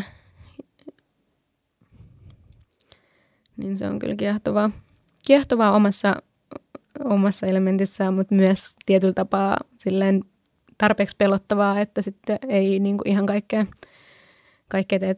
Tuossakin oli se, että silloin mä olin uinut 1,2 kilometriä aikaisemmin sitä, että mä tiesin, että mulla on jo niin kuin, ei ole siihen enää kuin 400 lisää sitten, mitä tuossa tuli. Niin, että oli semmoinen tietty varmuus siihen, että me ollaan jo oltu aika lähellä siellä, että sen py- pystyy uimaan. Minkä verran tuossa vaikuttaa se, että sä tiedät niin kuin jonkun, jossain videossa oli se joku mm, semmoinen, miksi sitä nyt sanotaan, mistä vaihdetaan se, että paljon on jäljellä. Mm, numero, joo semmoisia. Niin kuinka paljon se vaikuttaa siihen? Onko sillä merkitystä? Hirveän paljon, koska sit voi keskittyä vaan niin kuin siihen itse uintiin, ei tarvitse keskittyä laskemiseen. Eli mulla on itessä, itselläni ainakin tosi vaikea laskea niitä, että koska tietyllä tapaa ihan kaikkeen ei pysty keskittyä, että jos mä keskityn pelkästään siihen, että mä saisin käsivedot ja tietyn käsivertoajat on tietyn verran siinä, mikä on mulle ollut aina semmoinen, mihin mä oon vaan itse oppinut, koska mun on niistä helppo seurata, että tämä uinti kulkee hyvin ja niin kuin, tota, uinti pysyy kasassa, niin kaikki niin kuin muu apu, että joku seuraa ja joku laskee sen uinnin, niin auttaa siihen. Mutta esimerkiksi jos siellä ei olisi ollenkaan sitä lukua ja mä en pystyisi laskemaan, niin se matka tuntuisi ihan äärettömän pitkältä. Ja sitten kun joku saa sen niin kuin kaiken luvut siihen ja näkee, että, tätä matkaa ei ole enää jäljellä, niin sitten jotenkin se myös niin kuin on helpompi saattaa loppuun sitten se uinti. Mä oon huomioinut niin kuin lankkuu tehdessä, että se vaikuttaa aika paljon, että näekö mä sen sekuntikellon siinä, niin, tai että mä teen niin kuin viisi minuuttisia, niin se tuntuu ihan sikapalon pidemmältä jos mä en tiedä kauan on mennyt. Niin, mutta jos oot vaikka eka kaksi minuuttia, että sä et kato kelloa mm. ja sen vasta jälkeen alkaa katsoa, niin... Mm. Mutta se voi olla, että se riippuu. Mä oon taas ehkä tottunut sit niihin, että uinniski on aina ollut 25 metrinen allas ja tietyllä tapaa aina ollut ne metrilukemat ja on tarvinnut niinku ne konkreettiset, niin mulle niinku se auttaa henkisesti niin paljon enemmän, enemmän kuin se, että menee sitten omaan semmoiseen maailmansa – minkä verran sä näet, että sulla vaikuttaa se, että, että sä tiedostat siinä sen, että sä oot tekemässä jotain tällaista niin kuin ennätyssuoritusta tai että jos sä oot kilpailussa tai muuten? No mä oon yrittänyt aina niin kuin tehdä asioita itselleni ja että mä en ehkä itse niin koe, että mun tarvii tehdä tai halua tehdä ennätyssuorituksia just sen takia, kun siinä on ne ulkopuoliset paineet, niin sen takia mä aika usein yritän sulkea ne kaikki niin kuin tavallaan muiden odotukset tai sitten, että se olisi joku eka kerta, kun itse tekee tätä, niin ne ajatukset pois. Että yleensä on keskittynyt ihan vain siihen oman tekemiseen ja tietää, että tätä tekee itsensä varten ja että itse on se, joka pystyy niin kuin määrittelemään sitten, että onnistuuko tämä tai ei, niin tavallaan se kaikki ulkopuolinen häiriötekijä niin sulkee ne pois siellä. Että vaikka kilometrin kisojakin uidaan silleen, että niin kuin kahdeksan ihmistä ui samaan aikaan sitä, niin 2015, kun mä olin ekan kerran MM-kisoissa ja mun viereisellä radalla öö, pyörtyi yksi tyttö 200 metrin jälkeen, niin siinä vaiheessa mä huomasin, että niin kuin mä en voi keskittyä niin kuin muiden tekemiseen ja katsoa, että mitä muille tapahtuu, koska se vaikuttaa siihen mun omaan ointiin. Niin sen jälkeen musta, mä oon niin kuin, kun mä oon uinut noita lajeja, niin on ollut tietyllä tapaa sille, että keskittynyt vaan siihen omaan juttuun ja ei niin kuin edes tiedosta, että missä muut menee. Et koska sille väliä, koska toi on niin kuin kuitenkin loppujen lopuksi yksilö suorittamista ja jokaisen omaa haastamista ja itsensä haastamista, niin siinä ja, ei voikaan keskittyä niihin, että mitä muut tekee. Ja, ja tällaisessa tilanteessa myös voit luottaa siihen, että jos joku pyörtyy sun vieressä, niin että siellä on ihmisiä, jotka niin Niin on, nimenomaan siinä on taas se turvallisuus, että tietää, että sillä on kaikki hyvin, koska se saa heti avun ja, ja tota, kaikki hoituu, että voi keskittyä vain siihen omaan tekemiseen ja luottaa, että Kuinka erilainen juttu niin kuin on kilsa kuin maili? No siis sekin on varmasti niin kuin harjoit, siis riippuu siitä, kuinka paljon pystyy harjoittelemaan. Kilometri menee mulla siihen 15 minuuttiin, niin ajallisesti, kun pystyy olemaan päivittäinkin sitä 10-12 minuuttia, niin se kilometrin aikakin saattaa olla jopa melkein samoja, mitä uisi lämpimässäkin altaassa. Eli siinä pystyy niin kuin hirveän paljon tekemään sen eteen, että se kroppa toimii, vaikka lihakset kylmettyy ja kohmettuu silleen, että – uinti ei ole ihan niin teknisesti sujuvaa, mitä se on lämpimässä altaassa. Mutta kyllä mä uskoisin, että jos maille ja jos sitä pystyisi rasittaa itsensä niin paljon, että niitä pystyisi tekemään enemmänkin, niin siitäkin saisi semmoisen ehjän suorituksen, niin kun, jota pystyisi niin kun, uimaan enemmänkin, mutta maille ei ainakaan suositella, että niitä uitaisiin niin montaa kertaa vuodessa just sen niin kuin rasituksen takia, mitä se tekee sydämellä. Niin maili kuitenkin, että jos mulla menee 15 minsaa kilometrille, niin mailille mulla menee niin kuin se toinen 15 minuuttia, vaikka se on niin kuin vain 600 metriä siihen lisää. Eli se jo kertoo siitä, miten paljon se uinti romahtaa, siinä kun 600 metriä tulee lisää. Niin, niin tota, kyllä se maili on jo ihan, ihan eri suoritus kuin kilometri. Mutta että jotta pystyisi niinku uimaan sen niinku täysin ehjänä pakettina ilman, että uinti hidastuu tai muuta, niin kyllä mä uskoisin, että pystyisi semmoisen harjoittelemaan, jos olisi vaan niinku kaikki palaset kohdillaan ja pystyisi, pystyisi mahdollisimman pitkälle viemään sitä omaa kylmäaltistumista. Mä jään kanssa miettiä tuota palautumista, että mitä siinä tapahtuisi, tai, tai minkälaisia ne terveysriskit siinä on, jos ei palaudu tarpeeksi ja niin kuin tekee liian tiheällä tahdilla? No tavallaan jos niin puhutaan vaikka uinnin jälkeen suoraan siitä palautumisesta, niin siinähän se on just se semmoinen, että se kroppa lämpee takaisin ja että verenpaine ei heitä – ja että niin kuin sydän pystyy kier- pyörättämään niin lämmintä verta takaisin turvallisesti ilman, että tulee vaikka kammiovärinää, niin ne kuuluu tavallaan sen suoraan uinnin jälkeen palautumiseen, mutta sitten se ö, säännöllinen, eli jos harjoitellaan määrällisesti paljon kylmässä, niin siihen liittyvä palautumisen riski on sitten taas aika samaa, mitä ihan mistä tahansa urheilussa, eli se, ettei niin kuin, tuu sydänlihastulehdusta, ei niin kuin tee liian suurta rasitusta silleen, että niin kuin ylikuormittuu. Et sy, niin kuin sykkeenkin pitäisi aina päästä laskemaan ja niin kuin ennen kuin taas menee seuraavaan suoritukseen. Eli sitten jos aina vaan niin kuin venyttää sitä, että taas rasittaa ja rasittaa uudestaan ilman, että tajuu sitä, että 10 minuuttia kylmässä voi rasittaa yhtä paljon kuin tunnin kahden lenkki niin kuin sydämelle ja lihaksille. Eli tavallaan sen tiedostaminen sitten. Mutta että kun noi enemmän nämä kylmän, kylmän aiheuttamat niin kuin tavallaan muutokset just liittyy siihen verenpaineeseen ja verenkierron toimimiseen, niin puhutaan yleensä just vähän semmoisesta niin kuin, että ää, niin kuin sydämen toiminnasta siinä, että toi se niin kuin syken, niin kuin syken taajuus niin kuin pysyisi mahdollisimman niin kuin ennallaan ja sit se ei niin kuin lähtisi enää sit sieltä nousemaan. Et esimerkiksi silloin, kun mulla oli niitä Irlannin uinti, niin mullahan tapahtui tätä, kun se kroppa oli tottunut siihen, että se horkka nousee, se kuume nousee ja kroppa alkaa tärisee viiden tunnin välein, niin mulla oli kuukauden ajan sitä, että se kroppa kävi sillä samalla. Se nosti sen kuumeen, alkoi värisyttää – mä olin lentokentällä, mun olisi kuume, alkoi värisyttää. Ja se kroppa tavallaan kävi sitä tietyllä tapaa sitä koko ajan sitä uintisuoritusta läpi.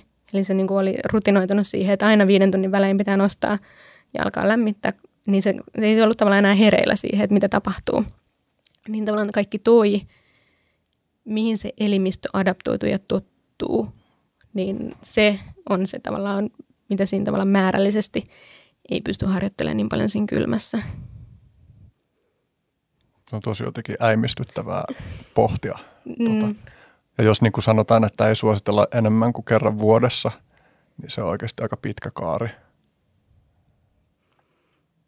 Mm. Se on niin kuin sit se myös, toki se riippuu ihmisestä, että miten hyvä yleiskunto on ja miten hyvä niin kuin verenkierto on ja miten paljon se niin kuin sydän pystyy pumppaamaan verta. Ja se kaikki niin kuin sit loppukädessä liittyy siihen, että varmasti niin kuin tiedän monta ihmisiä, jotka ui useamman mailinkin vuosittain, mutta että ne on sitten niin kuin tosi hyvä yleisterveys siihen. että se sydän ei kuormitu liikaa ja että se pystyy niin kuin suoriutumaan tavallaan noista kaikista, kaikista niin kuin huoletta. Hmm. Mitäs sitten se nollamaili? Niin minkälaisin tavoin vaikka siihen valmistautuminen tulee eroamaan tai mikä kaikki siinä niin kuin on erilaista silloin, mitä kaikkea muuta pitää huomioida, mitä niin kuin.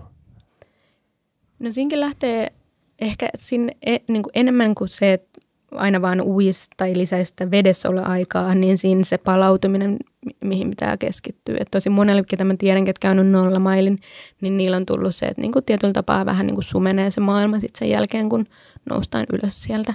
Eli että pystyisi valmistautumaan niihin tekijöihin, että millä pystyy pitää itsensä koko ajan silleen tässä maailmassa, että pystyy kuin tiedostamaan, mitä tässä tapahtuu, mutta pystyy itsensä kuitenkin pystyy suoriutumaan, kun elimistö on lepotilassa, niin vaikka nyt pukeutumisesta tai siitä, että menee makuulle ja alkaa lämmittää itteensä, niin kaikista näistä. Eli enemmän se harjoittelu liittyy nimenomaan sen palautumisen harjoittelemiseen ja siihen, että se kroppa toimii sitten sen niin kuin rankan suorituksen jälkeen.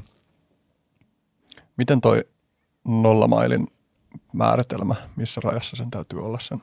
Se on alle yksi aste. Joo. Ja yleensä sitten vesi onkin se 0,6, taitaa olla mulla niin kuin ollut kylmintä vettä, mitä on ollut, että sitten, että se menee sinne ihan nollaan tai sitten sen nollan alle, niin sitten se vaatisi sen, että se on joko virtaava tai sitten suolainen vesi. Hmm.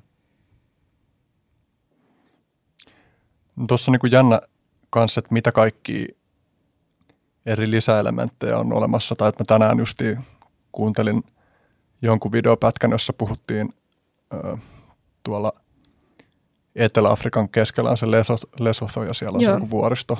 Niin että sitten siinä on vielä lisäelementtinä se niin kuin ohut vuoristoilma. Kiinnostaako sinua niin kuin tollaisissa paikoissa kanssa? Joo, ehdottomasti kiinnostaa ja se Lesotho on ollut semmoinen tietyllä tapaa, että toivottavasti pääsee sinne joskus.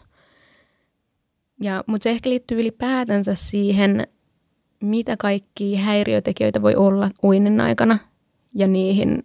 Eli tavallaan nyttenkin, kun ehkä ajallisesti ei välttämättä pysty niin paljon lisää tuohon enempää, niin mitä tekijöitä voi ottaa sen pois, jotta pystyy kuitenkin niin kuin haastaa itsensä sit sille seuraavalle, seuraavalle tasolle.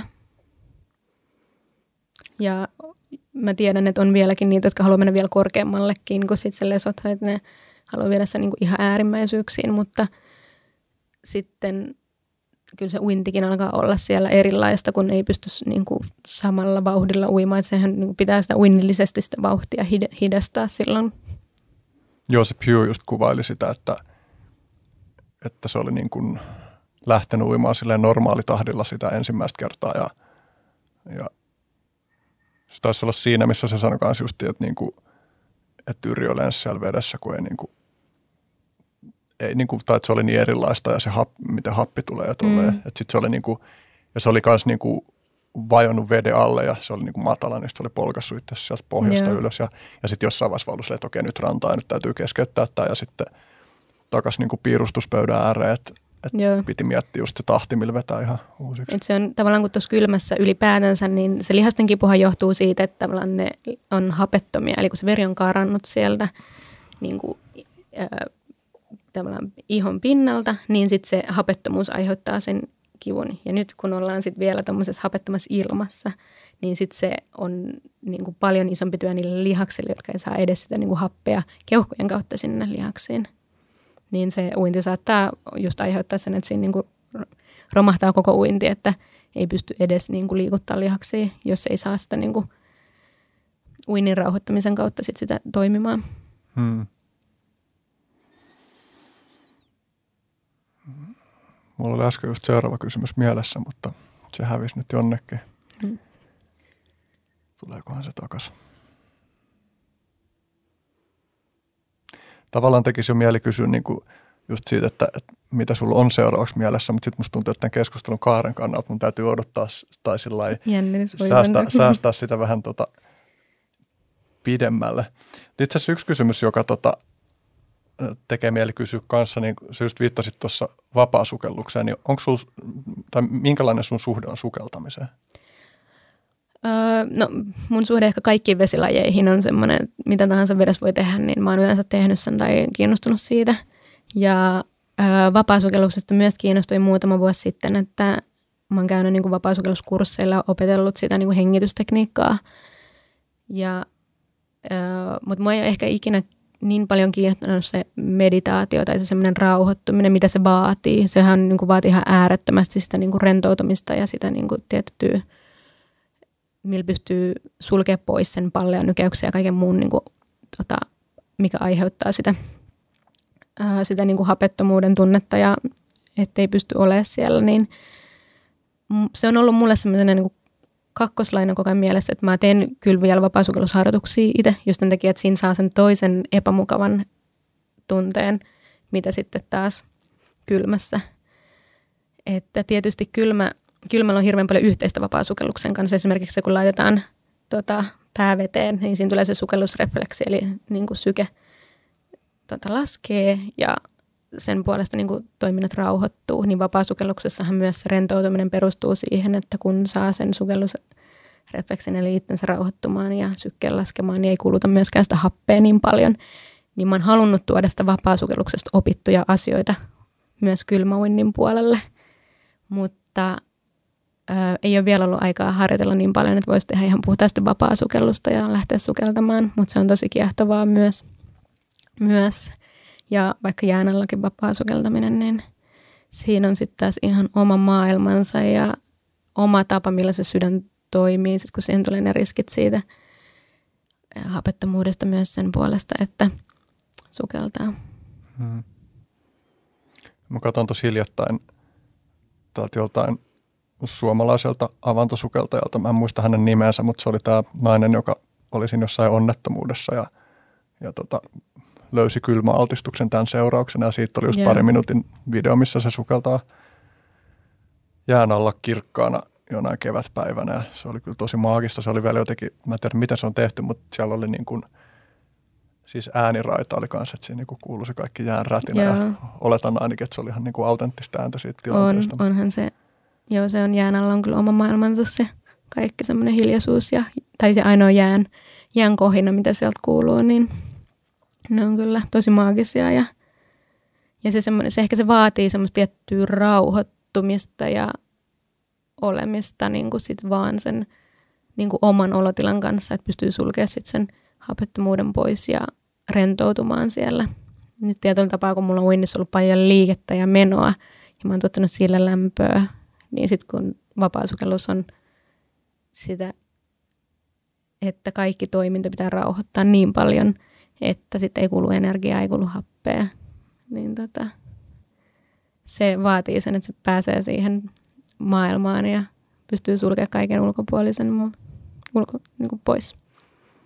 Se on kyllä niin kuin, jotenkin ajatus jään alla sukeltamisesta herättää kyllä sellaista kauhua, kun mä niin kuin kans osaa sukeltaa, tai siis sille, että mä en toistaiseksi mun kroppa ei tiedä, miten pysytään veden alla. Mm. Että mä oon kyllä niin kuin kokeillut veden alla olemista vaan silleen, että mä saan meidän kyykkyyn jonnekin niin kuin veden pohjaa oleilee, mutta, mutta mä niin kuin, tai toi tuntuu niin kuin tavallaan vielä kaukaisemmalta, kun tavallaan uimisesta on niin kuin jonkinlaista kokemusta kuitenkin, mutta sitten toi niin kuin, se on vielä etäisempää ja sitten jotenkin niin kuin voi kuvitella, että siinä just joutuu sitä, no kyllä näissä kaikissa varmaan joutuu sitä niin kuin, sen niin kuin tavallaan nousevan paniikkireaktion kanssa työskentelee. Joo, sitähän se suurimmilta osin on, että ymmärtää se, että mitä se kroppa tekee ja mitä se yrittää viestiä. Et siinä ehkä vielä enemmän korostuu se, mitä kylmässä, eli se tavallaan se panikkireaktio, mitä se kroppa antaa sulle. Eli sen eka reaktiohan on se, että sun pitäisi niinku ottaa nopea happea. Ja se on ainoa, mitä se yrittää tehdä sulle. Se yrittää joka ikisellä niinku tavalla viestiä sen, että sun pitää haukata happea. Et samalla tavalla kylmässäkin se nimenomaan se hengen salpaantuminen liittyy siihen, että tuu pois sieltä kylmästä. Ja sitten pitää vaan ymmärtää se, että miksi se kroppa tekee niitä tavallaan varoitusmerkkejä ja onko ne vaarallisia. Ja vapaasukelluksessakin pystyy olla niinku useita minuutteja siitä huolimatta, että se kroppa antaa signaaleja, mutta kuitenkin tota, happisaturaatio ei laske niin, että, että siellä ei voisi olla. Vaatiko se niin kuin jonkinlaisen hapettamis, semmoisen niin kuin joku esi, esihengittämisprosessin ennen kuin lähtee tekemään tuollaista? Vai voiko sen tehdä ilman? Öö, siis nämä jotkut hän hengittää myös ihan silleen niin kuin hyperventiloi, mutta siitä ei suositella tietenkään, että vapaa perustuu siihen niin kuin koko, koko keuhkokapasiteetin käyttämiseen, että pystytään hengittämään niin kuin, kun sulla on yksi ainoa hengitys, minkä sä voit tehdä, niin sitten sen ottaa niin kuin syvältä, että pystyy hengittämään niin kuin mahan täyteen ja keuhkot täyteen.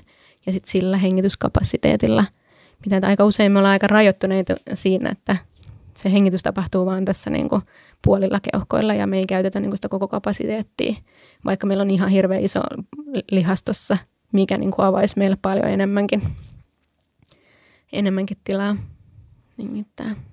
Ja oliko se niin kuitenkin, että sit noissa niin kuin ennätysjutuissa niin ne tehdään keuhkot tyhjänä, koska miten se meni jotenkin niin, että, että kun muuten voisi pitää jotain painoja, että pystyisi keuhkot täynnäkin sukeltaa. Ei kun niissä itse asiassa uidaan kyllä, että niillä on kaulapaino ja sitten tasataan sillä, että kun keuhko ke- kelluttaa, niin sitten tasataan niin kuin muilla painoilla sit se, että pystyy olemaan veden alla.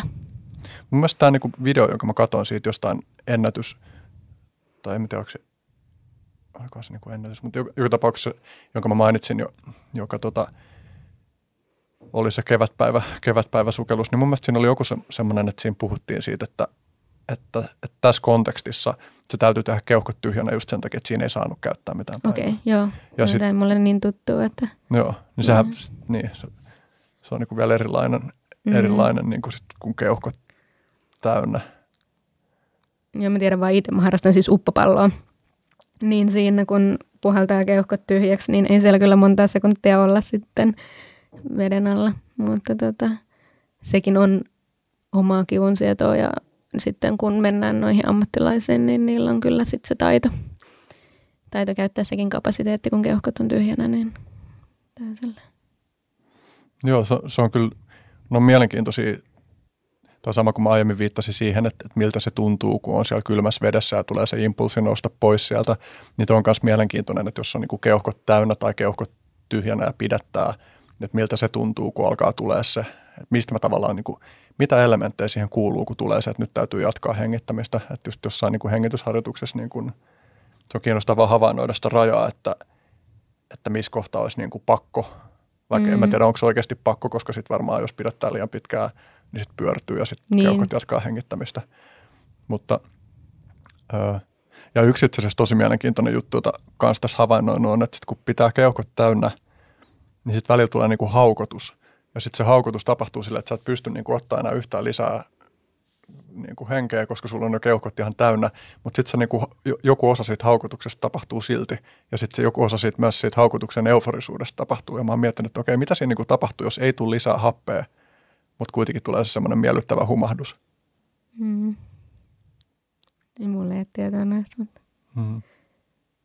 niissä mennään semmoisiin tiettyihin niin kuin, tiedostamattomiin niin kuin, meditaation niin kuin, osa-alueisiin, miten paljon niin kuin, meillä on sellaisia kapasiteetteja, mistä me ei tiedetä. Kuinka paljon pidemmällä sä uskot, että ihmiset pystyy venyttää kuin mihin on tähän mennessä menty? No kyllä mä uskon, että ihan hirveän, hirveän, hirveän paljon pitkälle. Kyllä me huomataan, että niin ihan joka ikisessä urheilulajissa niin maailmanennätykset paranee vuosittain ja löydetään niitä tapoja niin kuin tehdä paremmin, tehdä pidemmällä, tehdä turvallisemmin ja kokonaisvaltaisemmin – ja sitten oli puhe sit vaikka niin kuin saunamisesta tai saunakisoista, mitä Suomessa on ollut, niin samalla tavalla mä koen, että se kylmä sieto on myös sitä semmoista epämukavuuden sietoa. Ja sitten sitä, että ymmärtää, miten se kroppa toimii, ymmärtää, miten se kroppa palautuu. Tai sitten kun pidetään happea, niin ymmärtää, että missä menee se raja, pystyykö sitä niin kuin kuinka pitkälle venyttää, ettei pyörry tai että pystyy tekemään sen turvallisesti, niin se on kaikki vaan sitä säännöllistä ja pitkää niin kuin, harjoittelemista. Ja sitten kun laajentaa myös sitä, että mitä tekee ja oppii muistakin asioista ja yhdistää niitä, miten eri, eri osa-alueet toimii, niin mitä enemmän meillä on tietoa, niin sen pidemmälle me pystytään viemään, viemään omia kropan rajoja ja ja sitten mielenrajoja. Et musta monet, monet monet asiat, musta tuntuu, että ne on niin kuin enemmän mielenrajoitteita kuin, kuin sitten kropan rajoitteita. Niin just se, että miten, minkälaista tarinaa kertoo. Mm. Tota, yksi semmoinen ehkä niin kuin laaja teema, josta olisi kiva jutella, niin, niin näihin kylmäaltistusjuttuihin liittyvät vaarat tai riskit ja niiden huomioiminen. Eli. No siis yleensähän aina puhutaan siitä, että kun aloittaa avantoinnin, niin pitäisi olla perusterve. Eli melkein kaikki tuollainen niin äkillinen, äkilliset muutokset, äkilliset shokit, niin jos on sydämen kanssa ongelmia tai jos on jotain muita sairauksia, niin niitä ei saa tehdä. Ja esimerkiksi meillä otetaan joka vuosi tai vähintään kerran vuodessa EKG, ihan perus EKG, josta näkyy se, että jos on läppävikaa, jos on jotain pientä niin kuin vikaa sydämessä. Toki ne ei tule aina perus ekg esille, mutta sillä yritetään välttää edes se, että perussydänsairaat ei, ei niin kuin, tekisi kylmäuintia, koska melkein joka vuosi valitettavasti sattuu joku sydänkohtaus. Tietysti se voi sattua mistä muualla, mutta kaikki haluaa tietysti, että tätä lajia tehdään turvallisesti ja välttää ne pienetkin, pienetkin onnettomuudet siinä, niin pitkälti se lähtee nimenomaan sit perusterveydestä. Ja sitten seuraava asia on just se, just se, mitä on puhuttukin, että progressio, eli ettei tule mitään niin isoja shokkeja. Ja yleensä sitten se on sen verenpaineen kanssa se iso shokki, että kun se heittää, niin helposti pyörtyy. Tai pahimmillaan voi sydän pettää, jos se sydän ei kestä sitä. Et suurin osa rasituksesta liittyy verenkiertoon ja sydämeen. Joku kiinalaistutkimus oli, jossa oli seurattu 30 vuoden ajan. En tiedä kuinka paljon niin kuin, tai minkälaiset ne niin kuin, tarkat olosuhteet on, miten Kiinassa harjoitetaan avantouintia, mutta siinä oli joku tulos, että noin 10 prosenttia korkeampi infarktiriski oli niin kuin tällä porukalla, joka oli ilmeisesti aika niin kuin odottamaton tulos ja ensimmäinen laatuaan, että, että, että tuollaista niin kuin tutkimustulosta ei olisi aiemmin ollut. Joo, mä muistan itse asiassa, kun tämä tuli ja mua harmittaa, kun kylmätutkimuksia on vielä tosi vähän. Ja sitten kun sitä alueellisestikin varmasti riippuu, että mitä ne tutkii ja mitä osatekijöitä ja mitkä asiat vaikuttaa siihen, että millaisissa olosuhteissa vaikka kylmä altistumistakin tehdään. Että pääsääntöisesti ihan nämä tavallaan avantopullahdukset ja niihin liittyvät, niin niitä on todettu no auttavan ensinnäkin niin kuin esimerkiksi niin kuin erilaisiin sairauksiin ja sitten laskevan verenpainetta. Niin, mutta mä kyllä uskon myös senkin, että jos se on rasittavaa se kylmäaltistuminen, niin se silloin niin kuin terveyttä paranna. Eli siinä on just se semmoinen kynnys, että milloin se rasittaa sua ja milloin sitten se taas auttaa sinne, että pysyy virkeämpänä, saa veren kiertämään ja sen kylmä kuuma shokkihoito, mitä tekee, niin se on niin kuin, sinne terveellisen rajoissa. Niin tosiaan kiinnostavaa. En niin kuin lukenut sitä tutkimusta, että vaan niin kuin jotain uutisartikkelia siitä, mutta että olisi kiinnostava tietää, että onko siinä tutkittu, että oliko jotain niin kuin tällaisia ennustavia indikaattoreita. Niin, tai niinku perussairauksia niin taustalla jo. Jep, että onko tietty porukka, jolle se oli eri, erityisen todennäköistä. Onko, kyllä tietysti tiedetäänkin joitain, joitain niin kuin riskitekijöitä, joiden vuoksi käsittääkseni niin kuin suositellaan kokonaan välttämistä. Mm. Ja siis paljon on niitä esimerkiksi jotain sille, jotka on vaikka tukoksille herkempiä tai muuta, niin aina nämä alueet on semmoisia, mistä niin kuin tiedetään niin vähän ja miten niihin vaikuttaa, että toivottavasti niitä saadaan niin kuin jatkossakin parempaa tietoa hmm. Tutkimusta. Yksi, johon kanssa usein kuulee niin kuin viitattavan jotenkin semmoisena ehdottomana kieltona, mikä sitten kuitenkin käsittääkseni monet ei ole samaa mieltä, että sitä pitäisi noudattaa mitenkään ehdottomasti, mutta on niin kuin pään kastelu kokonaan tai pään veden alle laittaminen. Se liittyy siis lähinnä siihen, koska tota, aivokalvo on niin ohut, eli sitten ja verisuonet on ohuemmat siinä, niin siellä myös se tavallaan ää, veren pakeneminen ja muu on niin kuin paljon, voi aiheuttaa isompia vaurioita.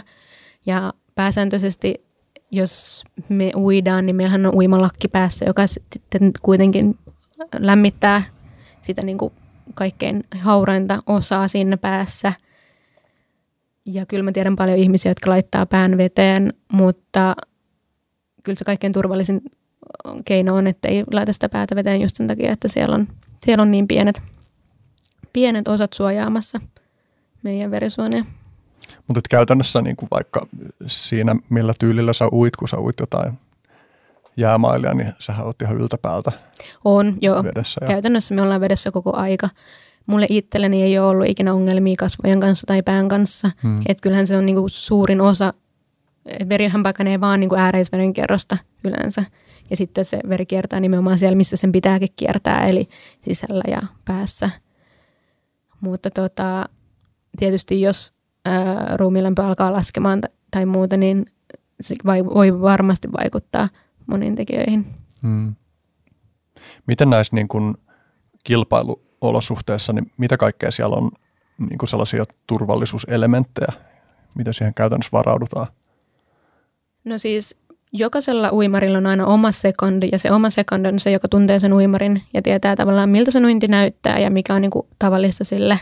Ja lisäksi jokaisella uimarilla on yleensä kaksi tai kolme sit niitä ihmisiä, jotka on pelkästään sillä radalla ja tulee sitten auttamaan ylös sieltä, jos sattuisi jotain. Tai ihan siinäkin vaiheessa, kun uinti on uitu, niin että sulla on heti se tuki, mihin nojata, koska sitten voi olla, että kun nousee vedestä ylös ja on pystysuunnassa, niin helposti alkaa huimaa tai pyörryttää siinä, koska sitten taas kun veri lähtee kiertämään, niin se aiheuttaa huimauskohtauksen.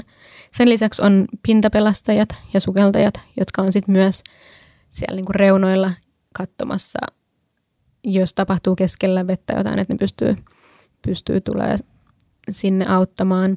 Ja yleensä on aina joku vastuullinen tuomari tai valvoja, joka on sitten viime kädessä se, että hän tekee sen päätöksen, että joku nostetaan ylös sieltä.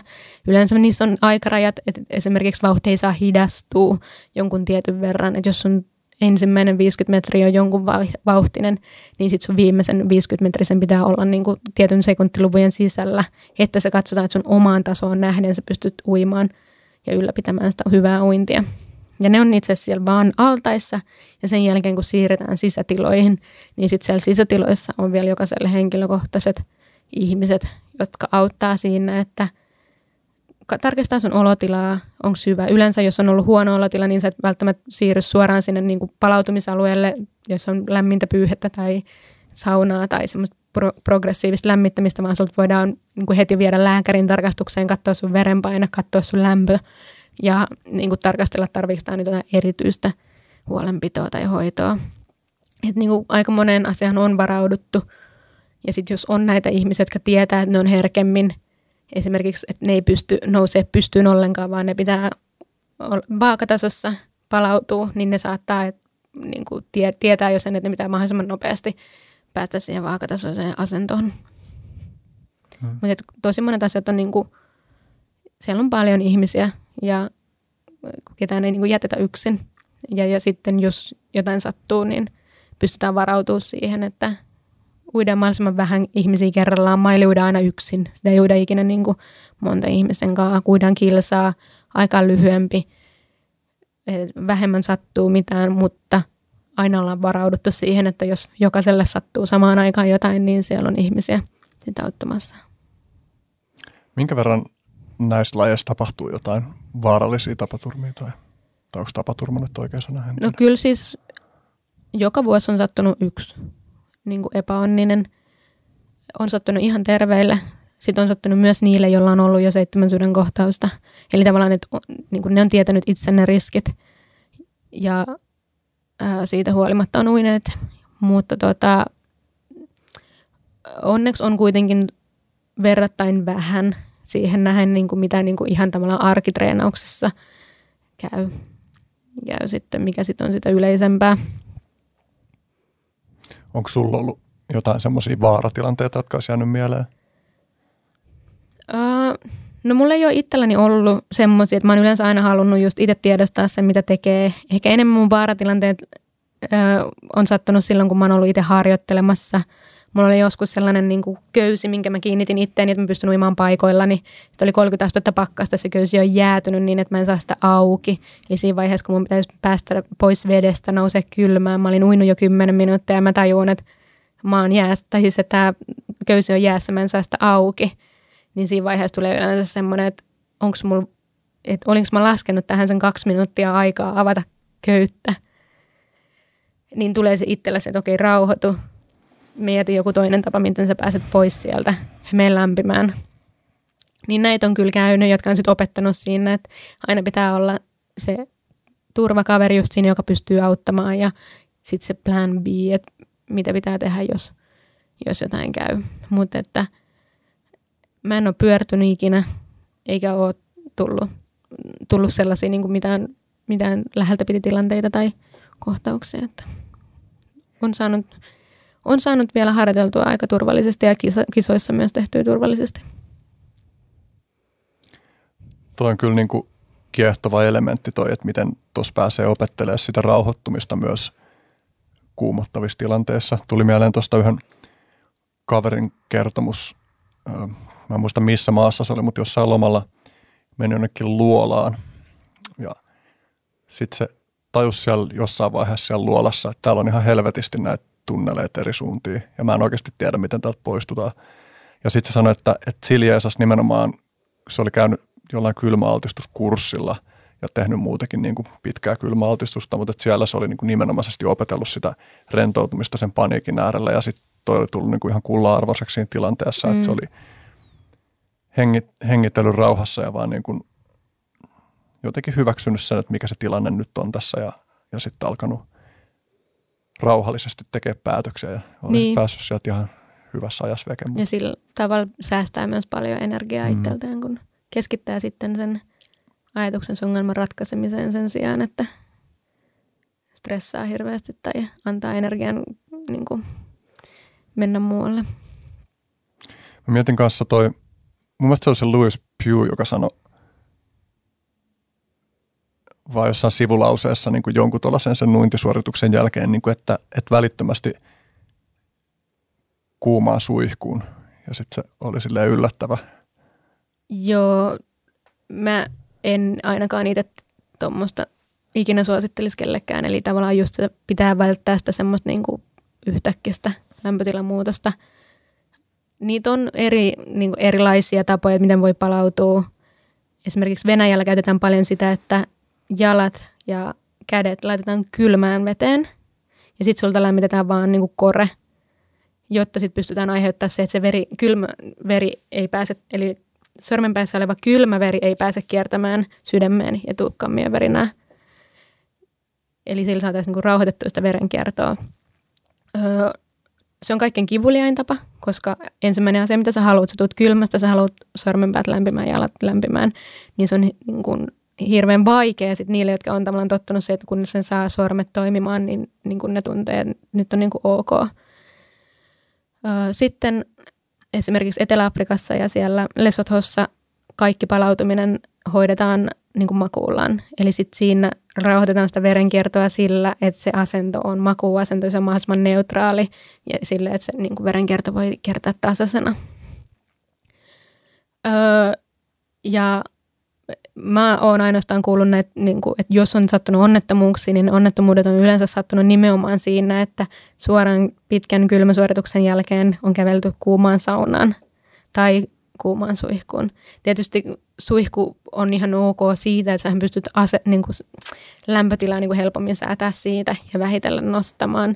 Ei sekään huono ole, mutta kyllä se on aika riski. Mutta toisaalta, jos puhutaan sit ihan siinä miinusasteessa pitkästä suorituksesta, niin kyllähän siinä se palautuminen on ihan eri asia. Et mä tiedän ne, jotka on aina uinut noita miinusasteen vesiä, niin ne saattaa olla tunnin semmoisessa tilassa, että ne ei tiedä, mitä tapahtuu ja että niillä jala esse värinä, koska kroppa on ihan semmoisessa lepotilassa, niin silloin ne on ollut niin kuin sen tunnin niin kuin lämpimän suihkun alla, mutta ei ne ole sinne suoraan mennyt. Niin sä useammaskin haastattelussa tai ottanut sanoa siitä just, että mitä puolesta tunnista eteenpäin tai jotain ennen kuin sä meet saunaan vaikka. Joo. Yleensä mulla on sitten sääntö vähän niin kuin, että vähintään sen verran, mitä on ollut siinä vedessä, niin pitää olla jossain niin kuin neutraalissa lämmössä ennen kuin sit siirtyy lämpimämmäksi. Mutta yleensä sen huomaa itse siinä, että jos ei itse pysty siirtymään saunaan, niin todennäköisesti sinne ei ole niin kuin valmis menemään, että niin kauan sitä pitää progressiivisesti lämmittää, kunnes, kunnes tota, itse pystyy kävelemään sinne saunaan. Ja... Mä mietin, että olisiko tuo Pune juttu ollut ehkä siinä yhteydessä, kun se vasta niin kuin valmistautui siihen sen kilometrin pohjoisnapauintiin. Se oli, mä muistan, oliko se joitain päiviä tai viikkoa ennen sitä suunniteltua, suunniteltua niin kuin lopullista koitosta, mutta se oli silleen, että se oli mennyt viideksi minuutiksi uimaan ja sitten se tuli sieltä pois, niin sitten se oli jotenkin niin kuin, just sormet oli ollut niin kuin täysin – liik- liikuntakyvyttömät. Se kuvaili, että ne näytti makkaroilta. Ja, mm-hmm. ja niin kun, sitten se, mulla oli itse asiassa täällä ylhäällä kanssa, kun se kertoi siitä niin kuin tästä, mä tiedän, että kuullut tästä Sir Raynolf Fiennes nimisestä kaverista, joka oli tällainen niin kuin yleis extreme kaveri, joka No muun muassa mulla jäi, jäi mieleen, että jonkun sydänkohtauksen jälkeen hyvin nopeasti oli niin kuin juossut maratonin seitsemällä mantereella seitsemänä peräkkäisenä päivänä. Mutta silloin oli joku tällainen setti, että se oli siis äh, niin kuin menossa jalkaisin, niin kuin, mä en tiedä, oliko se niin kuin silleen pohjoisnavalle jostain sieltä niin kuin reunalta vai miten, mutta sillä oli tippunut sen tavarakelkka niin kuin jäihin veteen. Ja sitten se oli äh, kiskoessaan sitä ylös sieltä, se oli niin kuin ottanut hanskan veke ja, ja laittanut käden sinne kylmää veteen ja sitten se oli niin kuin, mitä miinus 60 astetta tai jotain – niin sitten kun se olisi ottanut sen käden veke sieltä vedestä, niin sitten se oli vaan niin todennut, että okei, tässä on nyt oikeasti tosi paha tilanne. Mä en tiedä sitten kuinka kylmä siellä on ollut ilma, missä toi Pew on vaikka uinut, koska toi tyyppi sanoi tosiaan, että sitten kun se ö, pääsi lekuriin sieltä, niin sitten siellä vaan todettiin, että tämä sun käsi on niin kuin osittain mennyttä. Että se olisi mm, päättänyt itse amputoimaan sormensa, koska se ei ollut halunnut maksaa sitä kuuden tonnin kirurgialaskua. Ja ihan hyvin seurauksin ilmeisesti niin kuin tässä viimeisen nivelen kohdalta. Mutta se oli jotenkin, niin kuin, mä en tiedä, onko se mennyt kuolio vai mitä, mutta se, niin kuin sanoin, että ne oli vaan kepit, kun se otti ne vekes sieltä. Voiko toi siis, selittyykö toi nyt kokonaisuudessaan sillä, että se on ollut miinus 60? Tai... Todennäköisesti se varmasti selittyy jotenkin sillä, että siinä on niin kuin paleltunut vaan niin pahasti se. Mm. Ja sitten jos ollaan noin kylmissä olosuhteissa, niin kyllä se tota, paleltuminen tapahtuu niin kuin lyhyessäkin ajassa. Mm. Mulla ei ole itsellä tuttu, niin kuin, että miten tuommoisiin olosuhteisiin pääsee. Että kyllähän niin kuin meillä on näitä kryohuoneita ja muita, että niin kuin itse se ulkoilma voi ollakin niin kuin useamman sata astetta pakkasella, niin se ei vielä vaikuta siihen, mutta vesielementtinä on tosi tosi haastava – että kun se, se kylmä vaikuttaa siinä paljon nopeammin, mitä sitten vaikka ilmassa, ilmassa se kylmä. Ja tietysti sitten sen jälkeen, jos pitää vielä lähteä johonkin eikä saa niitä sormia palautettua suoraan, niin, niin tota, kuulostaa kyllä aika hurjalta. Mm. Niin kun se piuki sitten sen pohjoisnapa kilsansa jälkeen, niin sitten kun se istuu siinä johonkin paattiin, niin sitten silloin oli mun mielestä aluksi vaan niin kuin, että vähän joku pyyhe hartioilla tai jotain, mutta sekään ei mennyt niin kuin heti silleen mihinkään – takin sisään. Tai tämä sitten joku niin kuin palautumisjuttu tai mitä. Se näytti aika kummalliselta. Joo, siis lähtökohtaisesti aina niin kuin yritetään kuivata ja sitten jonkun tavallaan takin sisällä. Hmm. Eka mä oon aika paljon käyttänyt lämpimiä pyyhkeitä, mutta ne on huonot siitä, että ne painaa niin paljon, niin kun se kroppa ei jaksa yhtään ylimääräistä hmm. painoa, niin sitten just joku takkikapalo tai joku muu, mikä pystyisi niin kuin asteittain sit lämmittämään, niin – ne on yleensä ne, mitä käytetään. Hmm. Onko jos miettii tota, niin kuin, vaikka just jäämailinuimista, niin oletko kokenut jollain niin kuin muulla elämän alueella jotain, jota voisi jollain tavalla verrata siihen kokemukseen? Niin kuin ihan muilla kuin näillä kylmäaltistusalueilla. Hmm. No kun tuossa on se tavallaan oma jännä elementtinsä siinä, että ajallisestihan se on aika lyhyt aika – niin kun ajattelee, että niin kuin joku maili on alle puolesta tunnissa ohi.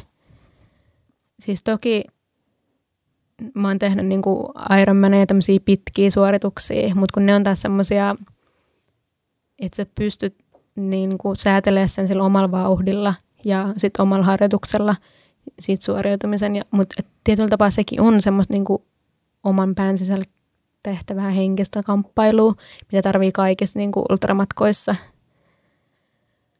Ja vaikka ajallisesti jää, jäämaille ei mennäkään niin kuin missään nimessä ultrapuolelle, koska ajallisesti se on hidasta, vaikka jokainen minuutti tuntuu tunnilta pään sisällä, niin mä en kyllä osaa suoraan nimetä. Ehkä enemmän niin kuin nimenomaan se, se jotkut tämmöiset lajit, missä joutuu kamppailemaan sen paniikkireaktion ohella itsensä rauhoittamisen kanssa, että ne olisi sitten tavallaan vastaavia tilanteita, jotka enemmän sitten liittyy siihen, että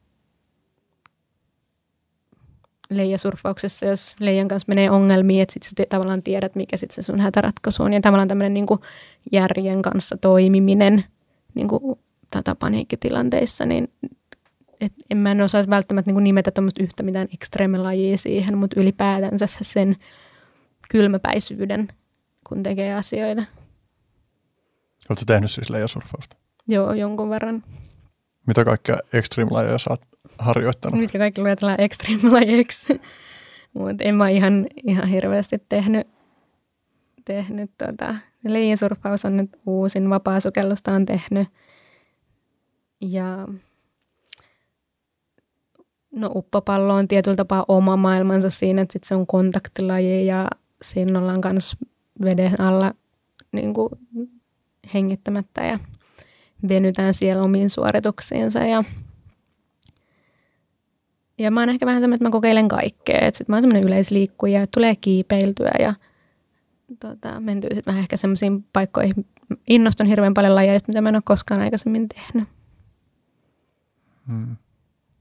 Oletko muuten kuin liikunnallisten asioiden äärellä extreme tai, tai, tai semmoinen rajojen kokeilija? Tai? Se on ehkä mun, tota, mun outo piirre itsessäni, että mä oon vaan liikunnan puolesta mun mielestä vähän semmoinen rajojen kokeilija. Sitten mä huomaan esimerkiksi niin kun, vaikka sosiaalisissa suhteissa tai töissä, niin mä oon aika semmoinen varman päälle pelaaja. Ja siellä mä en ota niin yhtään riskejä tai lähde ihan samalla intensiteetillä tekemään niitä asioita, mitä sitten urheilun puolella. Et ehkä se urheilu on jossain määrin mulle tuntunut jotenkin niin luonnolliselta tavalta kokeilla niitä rajoja, niin siellä se on ollut niin kuin paljon helpompaa.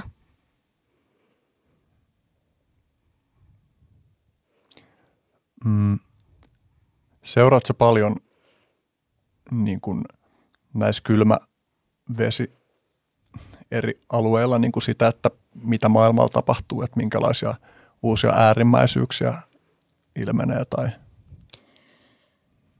Kyllä mä seuraan ja meillä on tietyllä tapaa myös pienet piirit, että niin kuin monet tuntee toisensa ja se on aika myös niin kuin mielenkiintoistakin siinä, että aina kun löytyy se yksi ihminen, joka keksii, että hei tätä voi tehdä ja viedä vähän sitä pitemmälle ja viedä vähän sitä eteenpäin, että mihin tämä kehittyy, niin seuraan tosi paljon. Seuraan myös niin kuin näiden pitkien ultramatkojen avovesiuintien niin kuin kehitystä, varsinkin nyt viime keväänä, niin on uitu useampi 150 kilometrin uintipätkät, on vedetty niin kuin sitä myös uinnillisesti niitä rajoja pitkälle, koska ne liittyy ainakin hirveän paljon myös jääuintiin siinä, että monet uinnit saatetaan tehdä 12-asteisessa vedessä. Ja sitten jos ollaan 12-asteisessa vedessä 30-50 tuntia, niin se jo siihen kropan rasituksen ja lämpötilan säätelyyn niin vastaa hirveän paljon sitten ihan sitä jääuinninkin suorittamista. Niin niitä kyllä seuraan ja ihailen ja tavallaan haluan itsekin ylläpitää sitä niin kuin tiettyä, että ei ole rajoja sille, mitä haluaa tehdä, että aina niin kuin yrittää mennä eteenpäin, eteenpäin niissä omissa ideoissa ja tietyllä tapaa oman mukavuusalueen ulkopuolella pysymisessä – Mitäs toi niin kuin uinnissa ultramatka, mistä kohtaa se? Uh, no maraton ehkä matka on sinne 10 kilsaa viiva 25 kilsaa ja sitten ultramatkat alkaa mennä siitä 25 kilsasta ylöspäin. Eli sitten kun se on sen yli kahdeksan tuntia suurin piirtein, mitä ne uinnillisesti kestää. Ja avovesiuinnissa tietysti on se, että joku lyhytkin matka voi kestää neljä tuntia pidempään, jos on vuorovesi, vasta virta tai olosuhteet niin kuin tota, kovat, eli avovesiuinti on siitäkin niin kuin aika maaginen laji, että kun itse ei voi aina säädellä sitä, että kuinka nopeasti ui tai mihin menee, kun se on paljolti sitten niin kuin luontoäidin käsissä. Hmm. Mä just kuuntelin jonkun Joe Roganin podcastissa oli semmoinen joku kaveri, se oli joku mun mielestä jenkkilääkäri, joka ö, ui ekana jonkun matkan jostain Mauille tai toisinpäin.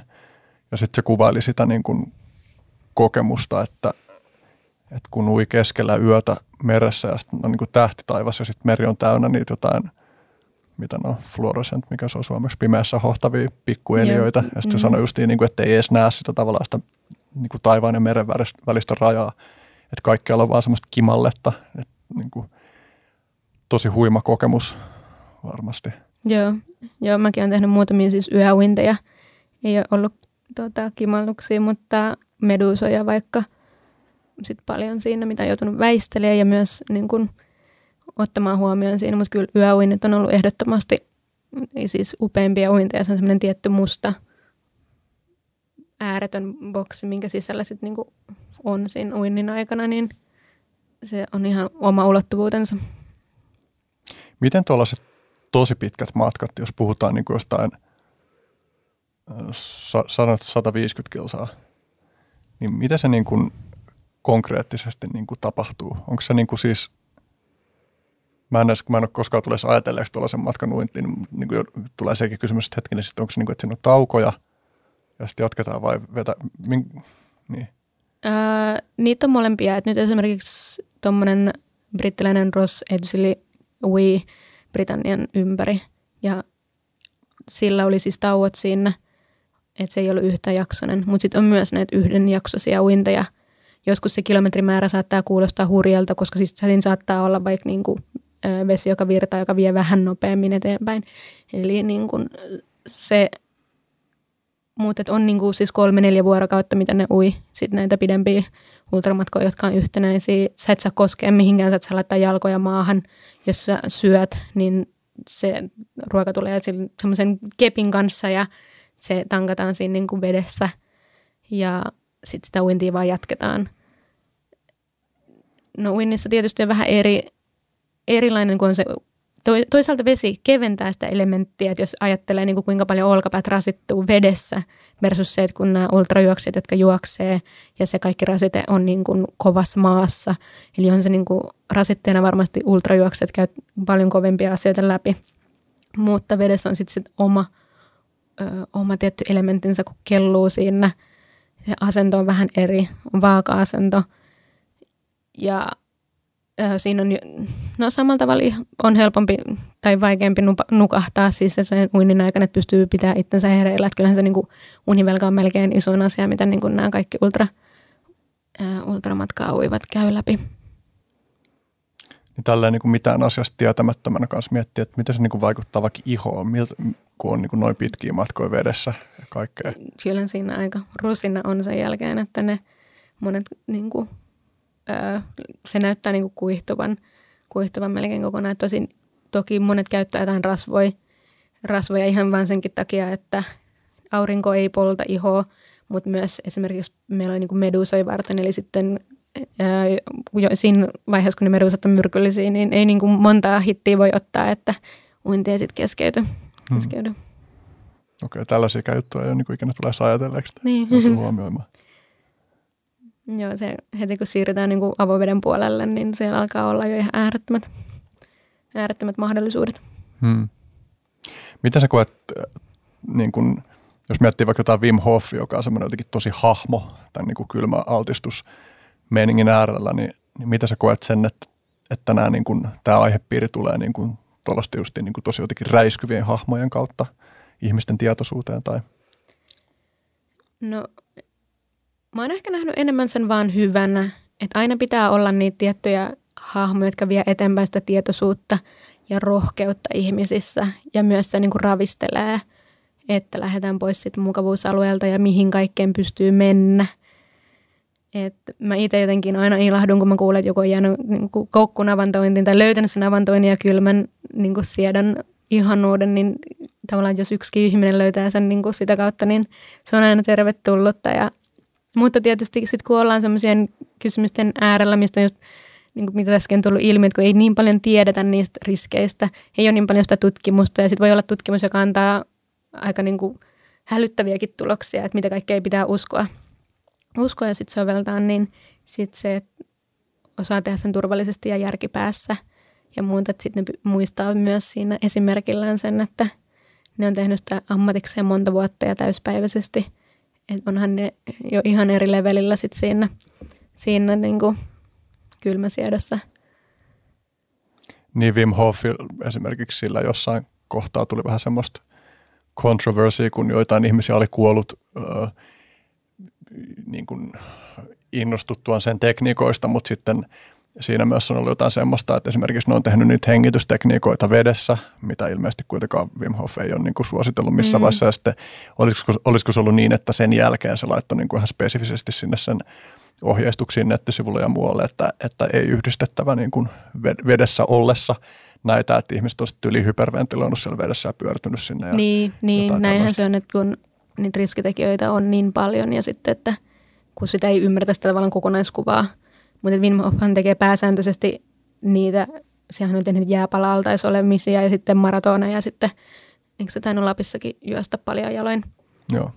maratonin, niin sehän on suurimmilta osin sen hengitystekniikka kuivalla maalla tehtävää. Mm. Et ei se niin paljon ole tehnyt sitä niin kuin ihan avantointia sen meditaatiosta ja se, niin kuin noista hengitysharjoituksista on hyötyä, mutta niitä ei voi viedä niin, kuin niin pitkälle, mitä sitten Wim Hof tekee, kun se tekee ne eri olosuhteissa. Joo, Wim Hofilla oli myös tämä hurja avantosukellustarina, missä sen, mikä taas, onko se nyt verkkokalvo sitten, vai mikä ne jäätyi siinä kesken sitä sukellusta ja sitten mm. jouduttiin onkin sieltä, kun se oli niin kuin lähtenyt, tai se oli uinut vinoa siitä kohdeavannosta. Joo, mutta nämä just liittyy näihin, että minkä takia aina pitää olla lajien ammattilaisten kanssa tekemisissä, koska niilläkin on turvaköydet, aina turvasukelta ja ei pitäisi olla sellaista tilannetta, missä eksyy, mm. eksyy jään alla, että aina sitten on äh, lanyard, miksi sitä kutsutaan, että kiinnitetään itsensä siihen köyteen niin, että pysytään suunnassa, niin mm. ne pitää olla aina kunnossa ja sen takia tavallaan tietää se, että mitä lähtee tekemään ja ole joku suunnitelma sitten sinne varalta, että aina voi sattua jotain ennalta arvaamatonta myös, myös ammattilaisille. Niin. Tuo on myös tosi kiinnostava kysymys tavallaan, että, että ihmiset, jotka niin kuin tekemällä jotain ennennäkemätöntä tai äärimmäistä, niin toi, toimii semmoisen inspiroivana esimerkkinä muille. Niin sitten kysymys siitä, että minkälaista moraalista vastuuta on niin kuin, että tavallaan, että niin kuin riittääkö pelkästään se, että puhuu riskeistä vai onko jotain sen ylimenevää vastuuta koska niin kuin on mukana luomassa sellaista mielikuvaa, että tämä on tosi siisti ja hyvä juttu. Mm, niinhän se on ja mä oon joskus esimerkiksi itsekin vähän pelännyt sitä, kun mä oon pienikokoinen niin kuin, tyttö ja sitten jos mä oon noita pitkiä aikoja, niin siinä tulee tosi helposti semmoinen olo, että jos sä pystyt siihen, niin mäkin pystyn siihen. Ja mä en oikein kieltänyt ketään, että jos sä oot harjoitellut, niin mä oon ihan varma, että monet pystyy niin kuin venyttää tosi pitkälle niitä mutta mä oon yrittänyt aina niin kuin pitää sen siinä, että jokainen miettii yksilöllisesti sen oman suorituskykynsä ja omat rajansa ja mihin ne pystyy, eikä lähde vertailemaan itsensä, koska aika harvoin me tiedetään mitään niistä taustoista, har, harvoin me tiedetään, mitä Wim Hof on tehnyt koko lapsuudensa. Ja et me tiedetään vaan se, sit ne saavutukset ja sit se jää vuoren huippu, mitä sieltä niin näkyy sitten julkisuudessa ja ulospäin, mutta sitten se kaikki tavallaan harjoitus, mitä ei tuoda esille, niin täytyy kuitenkin muistaa sit se, että jokainen on yksilö ja erilainen ja pitää huolta itsestään. Hmm. Jos miettii nyt vaikka sun, sun ja Wim Hofin eroja, niin just Wim Hof on aika semmoinen niin hypettäjätyyppi ja, ja, ja siitä sitten tietysti on kritisoitu paljon, että sillä on myös aika niin kuin hurjaksi meneviä terveysväitteitä ja niin. kaikkea. Että on aika eri asia tuoda esille, että tällaista mä teen ja näin mä tästä ajattelen, kun niin kuin, se, se on kuitenkin tavallaan vähän semmoinen asian evankelista, niin kuin, mikä, niin. Toisaalta se on hyvä, että niitä sit voi kritisoida mutta myös sitä keskusteluakin pitää musta tuoda esille, Kyllä. että sitten me lähdetään ajattelemaan myös sen boksi ulkopuolelta, mm. että sillä se on tervettä, kunhan niitä pystyy niin kun myös ajattelemaan kriittisesti. Et mä en itse esimerkiksi ole Wim Hofin näihin hengitystekniikoihin äh, mitenkään perehtynyt koskaan ja äh, mä en ole ehkä lähtenyt niin sille suunnalle, mitä tuonne meditointisuunta on ja mitä siellä tehdään. Et, niin kuin mulla on teille ei sovi se hypettäminen ja se semmoinen niin kuin, tavallaan se mitä se tietous perustuu paljon siihen omaan kokemukseen ja muuhun, että mä oon jotenkin itse sitten halunnut tietyllä tapaa mennä niin kuin paljon rauhallisemmin ja just sen niin kuin oman, oman tietoisuuden kautta ja sitten myös sen, mitä sitten tietää, tietää jääuinen kehittymisestä muuten. Niin toi kyllä jännä, mietin tuota just sitä niin kuin vastuukysymystä, niin sitten tavallaan niin kuin siinä tavallaan toisessa äärilaidassa siitä, että on syytä huomioida tuollaisia juttuja, niin on sitten taas se, että niin kuin liiallinen paapaminen niin kuin rampauttaa ihmislajin. Tai niin. sillä niin kuin, että, että me ollaan kuitenkin menty aina eteenpäin sille, että on ollut ihmisiä, jotka rohkeasti uskaltaa haastaa. Ja... Näin just, ei voi elää siinä pelossa. Et pitää olla aina just se, joka vähän niin kuin rikkoo niitä rajoja ja, ja tekee sitä, että se on ihan hyvä, että meillä on niitä räiskyviä persoonia, jotka niin kuin uhrautuu sille ja niin kuin ravistelee meitä. Että sitten joitain ne ärsyttää ja joitain ne ei, mutta huonoa, huonoa se ei missään nimessä ole, että, että tota, se pistää ajattelemaan. Ja... Joo, kyllä musta tuntuu ainakin, niin kuin, että, että on niin kuin useat niin kuin näkyvästi näistä kylmäaltistusjutuista puhuneet tai niitä tehneet ihmiset on niin kuin ollut merkittäviä siinä, että itselläkin on niin kuin jotenkin syventynyt ja vakiintunut osaksi elämää. Mä en niin kuin muista, että mistä mä oon itse alun perin niin kuin vaikka joku kylmä su- suihkujutun keksinyt. Mä luulen, että siitä on niin kuin 15 vuotta tai jotain, että se on ehkä ollut semmoinen elämän vaihe itsellä, missä on niin kuin tosi paljon halunnut yleisestikin niin kuin haastaa itteensä ja mennä niin kuin epämukavuusalueelle ja katsoa, että mitä sieltä löytyy, mutta just niin kuin, niin kuin mä olen maininnut sullekin, että niin kuin sunkin haastattelujen lukeminen on niin kuin vaikuttanut siihen, että mitä mä itse teen ja, ja niin kuin lisännyt semmoista niin kuin innostusta ja haluaa syventyä ja jotenkin niin kuin tuoda kylmää vakaammaksi osaksi omaa arkea.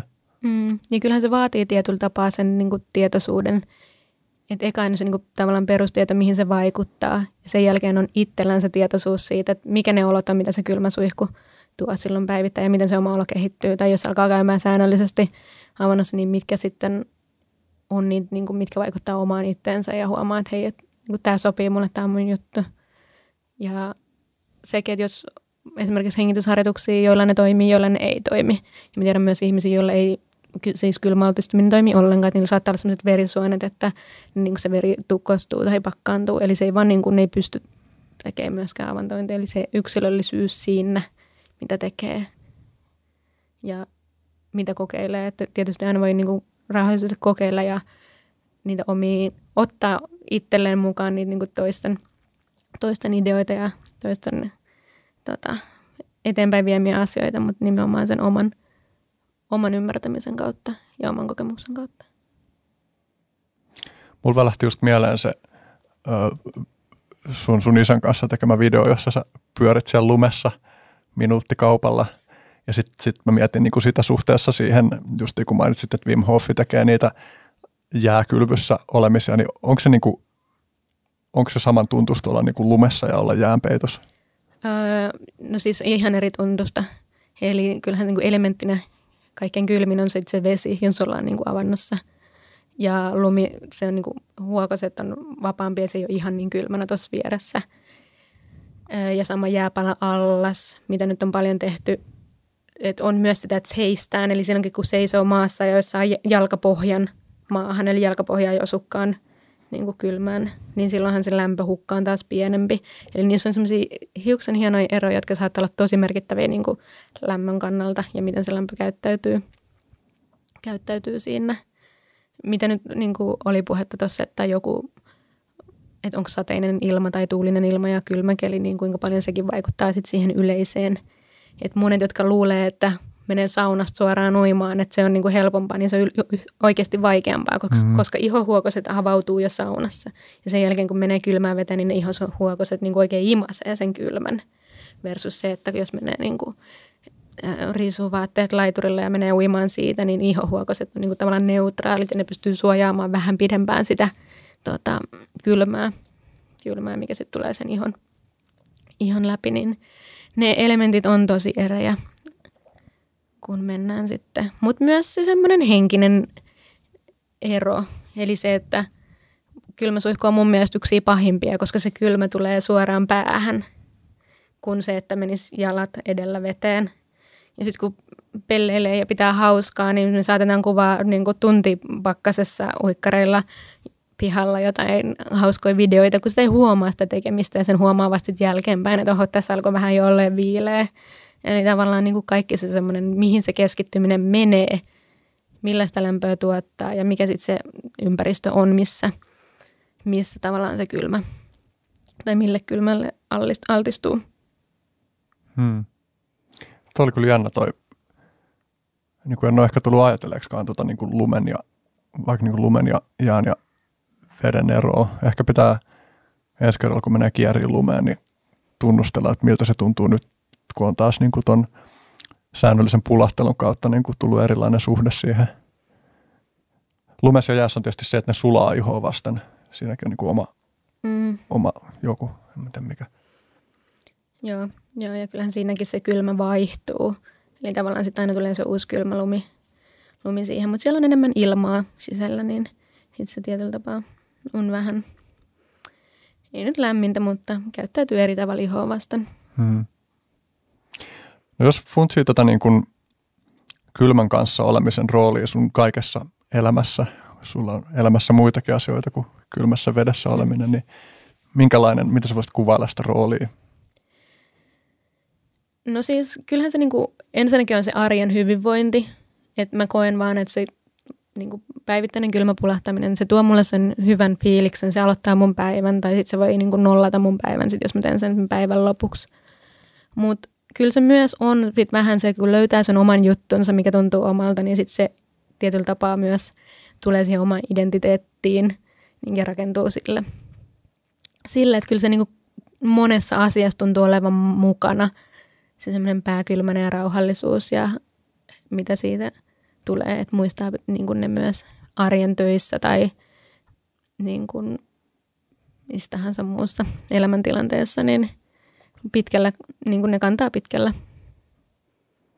Niin sä teet päivätyöksessä verokonsulttihommia. Jos sulla ei olisi kylmäaltistusta, niin osaat millään tavalla arvuutella, että minkälaista, minkälaisen tavoin se työ voisi olla erilaista? Niin, siis mähän on tosi stressaava ihminen ja äh, tietyllä tapaa semmoinen niin ylisuorittaja, että kyllähän mulla niin kuin paljon vaikuttaisi siihen, että jos mä en pystyisi rauhoittua ja niin kuin ottaa sitä yhtä hengitystä väliin tai työpäivän jälkeen käydä avannossa ja saada niin kuin kymmenessä sekunnissa sen niin kuin nollauksen aikaa, mikä vaatisi muuten vaikka sanotaanko tunnin kahden lenkin, niin äh, uskoisin, että, että se työnteko on niin kuin niin kuin ihan erilaista, varsinkin mun suhteen, joka on vähän semmoinen, niin että kun ne stressi- ja syketasot nousee, niin sitten se unet kärsii ja koko, koko balanssi kärsii siellä, että se tuo niin kuin tasapainoa sille, sille niin kuin rankalle työlle. On projekteja, on pitkiä päiviä ja on semmoista, niin kuin mikä vaatii hirveän kovaa keskittymistä, niin että pystyy sitten ottaa sen oman aikansa keskittyä siihen töissä – ja sitten irtautua siitä töistä, kun on se hetki. Jännä, että sä kerrot olevassa stressaava tyyppi, kun niin kuin, tavallaan se ei yllätä, että ihmisissä on niin erilaisia puolia, mutta sitten sikäli, niin kuin, että mitä me nyt ollaan tässä vuorovaikutettu, niin susta ei tule niin kuin sellainen fiilis, että ensimmäinen adjektiivi, joka tulee mieleen, olisi stressaava. Joo, ja mulle siis on aina sanottu, että mä ulospäin mä en näytäkään sitä stressiä, mm. että monesti se on sitten se tavallaan se sisäinen taistelu, mitä käy. Ja kyllä mä huomaan myös sen, että se on mulla tuolla niin kuin winnin puolellakin, eli ulospäin saattaa olla, että niin kuin ilmekään ei värähdä, mutta sitten syke saattaa olla korkea. Mutta sen hallitseminen, eli sen tavallaan pidäminen sitten kasassa, niin se on kehittynyt vaan sillä, että on lähtenyt niin tiedostaa sen itsellään, että mistä ne stressi aiheutuu ja miten sen sitten saa, saa pidettyä kasassa ja mikä siihen auttaa. Hmm. Niin, toi on kyllä semmoinen yleinen, että ehkä niin kuin helposti otetaan liian tosissamme meidän vaikutelmat siitä, että mitä jonkun ihmisen sisällä tapahtuu sen perusteella, että mitä näkyy ulospäin, että meidän sisällä on kuitenkin aika niin kuin monimutkainen vyyhti kaikenlaista. Mm. Ja tuli mieleen just se, kun tällainen niin kuin jotenkin stereotyyppinen, että jostain on silleen, että no sehän on niin semmoinen iloinen ja hymyileväinen tyyppi, että vaikka, että miten se voi olla masentunut tai jotain, mm, mutta niin. totta kai voi olla. On paljon monimutkaisempia sit asioita kuitenkin siellä, mitä käydään pään sisällä. Tämä niin kuin, niitä on mitä ilmeisimmin niin kuin sekä niin kuin fyysisen että psyykkisen, henkisen, miten nyt halukaan kutsua niin kuin hyvinvoinnin alueella. Tämä on niin kuin tosi merkittävä juttu sun elämässä ja olemassaolossa. Joo, ehdottomasti kyllä. Mä mietin myös sitä, miten sä kuvaat sun perheen kanssa yhdessä olemista. Mä oon niin kuin aika, tai mä oon aika voimakkaasti niin kuin taipuvainen ajattelee, että se, että miksi on niin paljon kaikenlaisia vaikka masennus- ja päihdeongelmajuttuja maailmassa, niin että se liittyy niin kuin toisaalta siihen, että, että monille ihmisille ei ole niin kuin kokemusta siitä, että voisi tehdä merkityksellisiä asioita ja sitten toisaalta, niin kuin, että ei ole hyviä terveitä yhteyksiä niin kuin joko niin kuin omien eri puolten välillä tai sitten just niin kuin muiden ihmisten välillä, että on niin kuin yhdistelmä, että on kylmää vettä ja, ja niin kuin lähellä ihmisiä, joiden kanssa voi tehdä juttuja, jotka niin kuin puhuttelee oikeasti, niin on kyllä ihan kulla arvosta. Mm.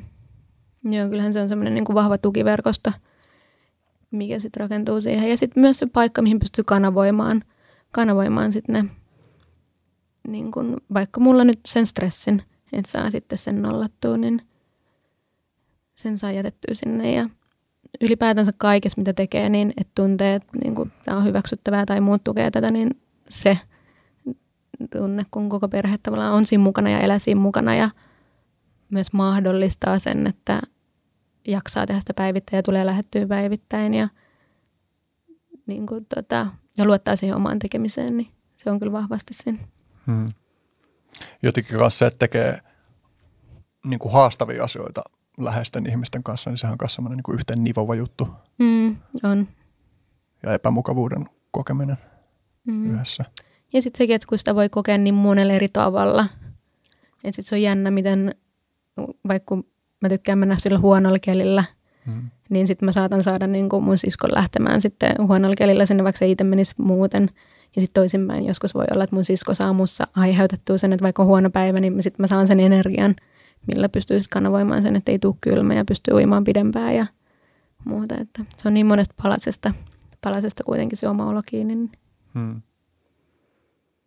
Onko jotain sellaisia niin kuin täysin näiden asioiden ulkopuolelta, jotka on sulle rakkaita elämässä, joita sä haluaisit nostaa esiin tai mikä innostaa tai puhuttelee tai minkä äärellä sä vietät aikaa? Tai... Niin. No kyllä mä niin kuin tietyllä tapaa on aina niin kuin ihailusta semmoista aktiivisuutta ja semmoista vähän niin kuin menemistä ja muiden ottamista huomioon, että, että tietyllä tapaa se on niin kuin tosi kiva, jos pystyy innostaa kavereita mukaan – mihin tahansa lenkille tai uusiin, uusiin juttuihin, niin tavallaan se elämän asenne, että joka päivä joku syy niin kuin olla onnellinen, olla iloinen ja miettiä, miten sitä pystyy ylläpitää. Et mä oon ehkä itse vähän semmoinen, niin että tietysti kaikki rutiinit on hyvästä, ne on turvallisia, mutta mä tykkään hirveän paljon niin kuin muuttaa niitä rutiineja just sen takia, että ei sitten tule jäätyä sinne epämukavuusalueelle. Että oli sitten, no esimerkiksi mulla on jokainen harrastus ollut sille, että mä oon aloittanut jonkun, joka vuosi aloitan aina jonkun uuden lajin ja mä annan puoli vuotta sille mahdollisuuden, että mä oikeasti ymmärrän, että mitä tässä on taustalla ja mitä kaikkea tämä vaatii. Että se, että sä koke- kokeilet yhden kerran jotain, niin sä et välttämättä pääse siihen niin kuin syvälle. Kaikille ei sovi kaikki, mutta se, että ymmärtää niin kuin mikä tämän lajin ydin on, niin se vaatii sitä, että sitoutuu siihen. Niin mä oon aloittanut aina sitten joka vuosi vähintään sen yhden laji, mihin mä oon halunnut oikeasti niin kuin syventyä. Ja yleensä ongelma on ollut se, että mä en osaa oikein luopua mistä, että nyt mulla on niin kuin se 20 aktiivista harrastuslajia sit jäänyt tästä matkan varrella, mutta se niin kuin tietty joustavuus siinä omassa elämässä, että sitten pääsee myös niin kuin niiden vaikeiden asioiden yli, yli, kun asiat ei menekään niin kuin miten on ajatellut, että menee, että sitten pystyy niin kuin joustamaan ja rakentaa vähän aina uuden reitin. Joo, mä tunnistan kyllä tota, että innostuu uusista jutuista ja sitten ei ole kauhean, kauhean, vaik- tai, ö, ei ole kauhean helppoa päästä irti ja priorisoida.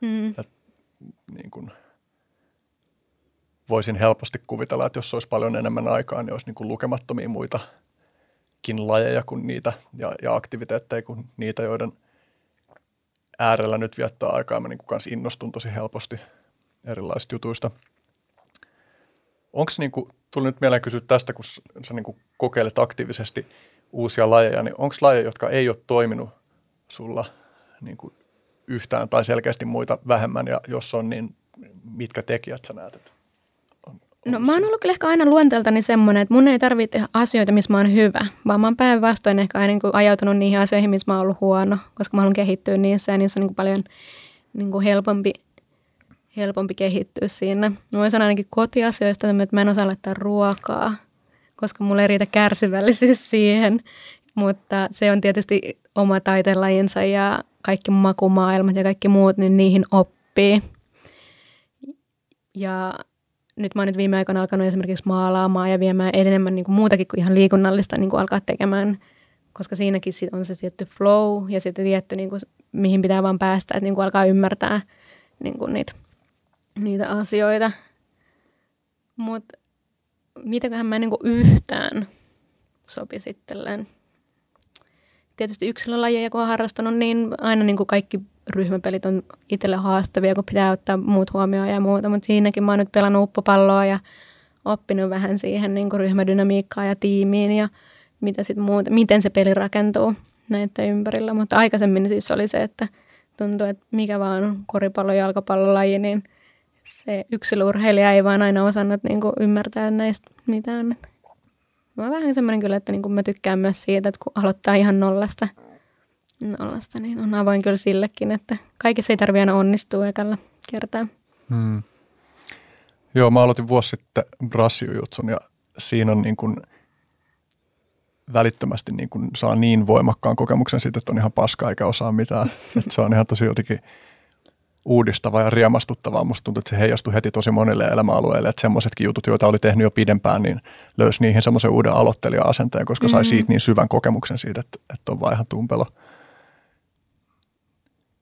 Ja, niin kuin, ja jotenkin se, että oppii oppimaan paremmin tai oppii tuntea sille omia oppimistapoja, niin on Joo. yksi ma- makeampi juttu elämässä. Mä tykkään tosi Niin paljon. kyllähän ne vaatii myös sitä pitkäjänteistä tekemistä, että sit jos niin kuin pitkään junnaa paikoilla, niin on se turhauttavaa, mutta Mm. että millä sitten saa sen uskon itteensä, että kyllä tämä jossain vaiheessa loksahtaa paikoilleen. Joo. Okei, mä aiemmin lupasin kysyä sun tulevaisuuden suunnitelmista, niin ehkä nyt alkaa olla kaarassa semmoinen kohta, että nyt mennä sinne. Minkälaisia kylmään liittyviä tulevaisuuden visioita tai tavoitteita sulla on? Mulla on aika paljon vaihdellut se, että just se tavallaan, että on aika, niin kuin pitkälti mun toi kylmä juttu on ollut se, että mä haluan löytää sen oman balanssin elämään ja sen, että saa sen niin kuin elämänhallinnan kuntoon silleen ja sen hyvän olon. Se on mun ollut aina pääasia tuossa jäynnissä ja kylmäaltistumisessa ja, ja sitten joka vuosi mä aina ajattelen, että no niin, että nyt tämä päätavoite on tässä ja nyt tämä riittää, mutta se ei ikinä riitä, että kyllä mulla niin kuin joka vuosi vaan sitten kuitenkin tulee se nälkä siihen lisää, että pitää keksiä uusia paikkoja tai sitten uusia elementtejä. Sen mailin jälkeen mulla oli aika pitkään semmoinen, että lähteekö niin nyt niihin ultrauinteihin vai johonkin muuhun. Ja sitten mä ajattelin, että mä lähden tuohon paikallaan oloon ja avannossa paikallaan oloon. Ja se, se kiehtoi tosi paljon. Ja nyt ehkä siitä sitten seuraava on taas, että palataan niihin pitkiin ultramatkoihin, jotka on siinä kylmässä vedessä, mutta pitkiä aikoja, koska sitten saa sitä niin kuin omaa kapasiteettia sinne, kun ne hajat venyy sinne yli kymmeneen tuntiin, mitä sitten se vaatii siltä kropalta, niin ne kiehtoo paljon. Miinusasteinen vesi ja se, kun huippuvuorilla päästään uimaan, niin sielläkin on itse asiassa maili, eli sieltä tulee se myös se nollamaili uitua.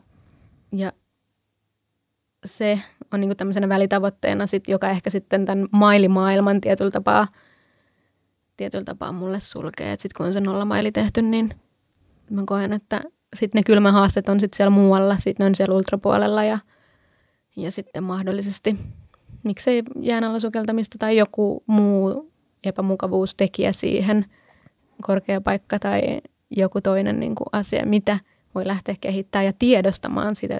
Jotenkin se oman kehityksen tiedostaminen ja muu on niin kuin se antoisin asia, mitä tuossa voi tehdä, kun lähtee, lähtee uudelle kylmän osa-alueelle. Mutta aika niin kuin, mä käyn semmoinen ehkä extempore tyyppinen enemmän kuin että semmoinen, joka rakentaa hirveästi niin kuin monen vuoden päähän suunnitelmia. Et tosi monet asiat, vaikka niin kuin, niin kuin treenaa säännöllisesti, niin sitten se lopullinen päätös tehdä jotain saattaa syntyä syksyllä tai voi olla, että kesän alussa tulee semmoinen, että nyt tämä on se juttu. Mutta tota, nyt kun on näitä lyhyitä, lyhyitä aikoja, tai siis ollaan oltu niin kuin, kuitenkin siellä puolesta tunnissa tunnissa, niin se ultra on kyllä sellainen, joka, joka on sitten varmasti seuraava askel. askel tuohon. Se jossain vaiheessa puhuit siitä Antarktiksesta kanssa haastatteluissa. Joo, joo, se on toinen, että sitten myös lähtisi ihan niin kuin Etelänavalle tai muuta sinne, että se on ehkä niin kuin alueena tai paikkana semmoinen niin kuin maaginen, että sitten haluaa, haluaa päästä sinne. Ja varmasti jossain vaiheessa tulee, tulee sekin sitä, että lähdetäänkö siellä uimaan kilometriä tai mailia, niin mä veikkaan, että se niin kuin, sen näkee sitten vasta, kun tavallaan taas mennään eteenpäin ja näkee sitten, miten huippuvuorilla menee toi ää, maili. Hmm. Miten muuten toi, muistaakseni sä et ole puhunut tuosta sen tarkemmin siitä paikallaan, paikallaan olosta kylmässä vedessä. Mitä sieltä löytyi ikään kuin? No se oli just enemmän ehkä sitä, kun ei ole nyt sitä uintiliikettä, millä pystyisi luomaan lämpöä, millä pystyisi tarkkailemaan omaa oloa, vaan se on nimenomaan sitä itsensä kuuntelemista pään sisällä. Ja sitähän mä harjoittelin siis viime talven, mä tein pelkästään paikallaoloharjoituksia lähinnä, että mä en uinut, uinut niin paljon, vaan mä tein paljon sitä, että oli ö, kylmässä, istui joko siellä tai myös sitä, niin kuin saattoi kävellä vaan pohjaa pitkin, eli, eli että tulisi se, että vesi vaihtuu. Mutta siinä se on henkisesti vaikeampaa just sen niin kuin ajattelemisen takia, mutta toisaalta siinä se lämpöhukka on niin kuin helpompi hallita, kun pystyy olemaan supussa, pystyy sulkea kainalat, pystyy sulkea niin kuin nilkat ja jalkapohjat, niin sitten se on sen puolesta erilaista. Mutta ehkä mä oon aina ollut enemmän semmoinen liikkujatyyppi, että mä koen, että mä saan niin kuin enemmän siitä kehon hallinnasta semmoista niin kuin käsitystä, miten mun kroppa reagoi siihen kylmään, kun siitä, että tarkkailee vaan sitä, että miten näkee ja kuulee. Onko tämä muuten tämä kaikki kylmä juttu sulle, niin kuin, hahmotatko sitä niin kuin itsetuntemusasiana? Mun mielestä se niin kuin on tosi paljon sitä. Ja enemmän ehkä vielä sitä, että kaikki ei pysty tuntea itse, koska monet asiat on arvaamattomia. Ja just mitä palautumisen osalta on ollut tuossa puhetta, että sitä ei ikinä tiedä, miten se sydän reagoi. Niin se on myös paljon sitä, että kirjoittaa itselleen ylös, mitä on tehnyt, jotta tietää ajallisesti, missä kehittyy. Koska aina ei voi mennä vaan silleen, että no mä oon täällä niin kauan, kun tää on kivaa. Että se pitää olla silleen, mulla ainakin niin kuin päiväkirjamaisesti, sanotaanko näin, niin että tiedostaa se, mitä tekee. Niin itse asiassa tai kaksi juttua tuli tuosta mieleen. Toinen on se, että toi tavallaan tuntuu vähän tyhmältä kysymykseltäkin tuo itsetuntemusjuttu, koska tavallaan sä oot puhunutkin siitä aika paljon, mm. mutta sitten mä ehkä ajattelisin jotenkin, niin kuin, että nimenomaan tuon käsitteen kautta, mutta sitten tuli mieleen tuosta, että, niin kuin, että tuntuu kivalta, niin, niin yksi juttu, joka liittyen tuohon ehkä niin kuin vaara- ja riskiteemaan, niin sä oot tuonut sitä kanssa haastatteluissa esille, että, että pitkillä matkoilla se, että jos alkaa tuntua liian kivalta, niin on indikaattori siitä, että saattaa olla vaaratilanne. Niin, no hypotermiasta meillä itse asiassa puhuttu nyt niin mm. paljon, niin hypotermian vaiheethan on myös yksi sellainen asia, minkä oppii tuntemaan tai tiedostamaan siinä vaiheessa, kun on, on ollut paljon kylmässä ja tietää, tietää, miten sieltä palautuu, mutta hypotermian viimeinen vaihehan on se, että niin kuin se tuntuu lämpimältä. Eli että ihminen menee semmoiseen euforiseen tilaan, että se ei enää ymmärrä, ymmärrä sitä kylmää. Ja kroppa tekee semmoisen vastareaktion siihen, että päässä tuntuu lämpimältä. Ja, mutta siinä vaiheessa myös olotilakin on sellainen, että ei, ei myöskään ymmärrä yleensä tulla pois sieltä. Ja nämä on niitä tilanteita, missä yleensä sit se on se ulkopuolinen, joka pystyy sanoa sulle, että nyt, nyt se oli tässä. Täytyy tulla pois sieltä. Ja itsellä ei ole ollut siis sellaisia tilanteita koskaan, koskaan missä olisi menty niin pitkälle, pitkälle hypotermiassa. Että tähän mennessä sanotaanko, että tuntuu kivalta, niin se, se on just semmoinen kipukynnys, mikä, mikä sitten määrittelee sen kivan, että kuitenkin siitä pitää tulla itsellä se semmoinen vahva fiilis miksi tätä tekee. Ja se, se semmoinen niin kuin kokonaisvaltainen onnistuminen ja adrenaliini ja kaikki nämä, mitä siitä saa, kun että viedään se sitä niin pitkälle, että ei pysty itse hallitsemaan sitä. Niin tuosta niin sen havainnoinnista, että mitä kropassa tapahtuu, niin se oli myös mielenkiintoinen elementti. Sä toit mun mielestä jossain esiin sitä, että, että eri kerroilla kanssa se, niin kuin, että, että missä kohtaa kroppaa se kipu on, niin on, että se vaihtelee. Mistä siinä on kyse? Uh, se kai, niin kuin lähinnä se johtuu myös siitä, että jotkut tottuu siihen. Eli tavallaan tietyt lihasmuisti on myös siinä, että kun se veri tavallaan lähtee pumppaamaan pois sieltä, niin sitten se lihasmuisti muistaa sitten sen, että, että viimeksikään sormet ei irronnut, eli ei ne irtoa tälläkään kertaa.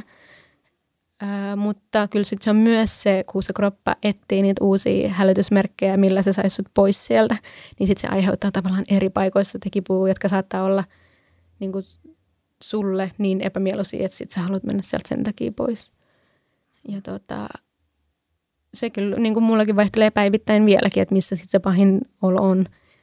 Sitten voi johtua ihan niin, kuin niin yksinkertaisesta asiasta, että jos oli hanskat kädessä ennen kuin meni uimaan, että oli sormet valmiiksi lämpimät ja sitten kun meni uimaan, niin sitten se ei sen takia satu niin paljon siellä.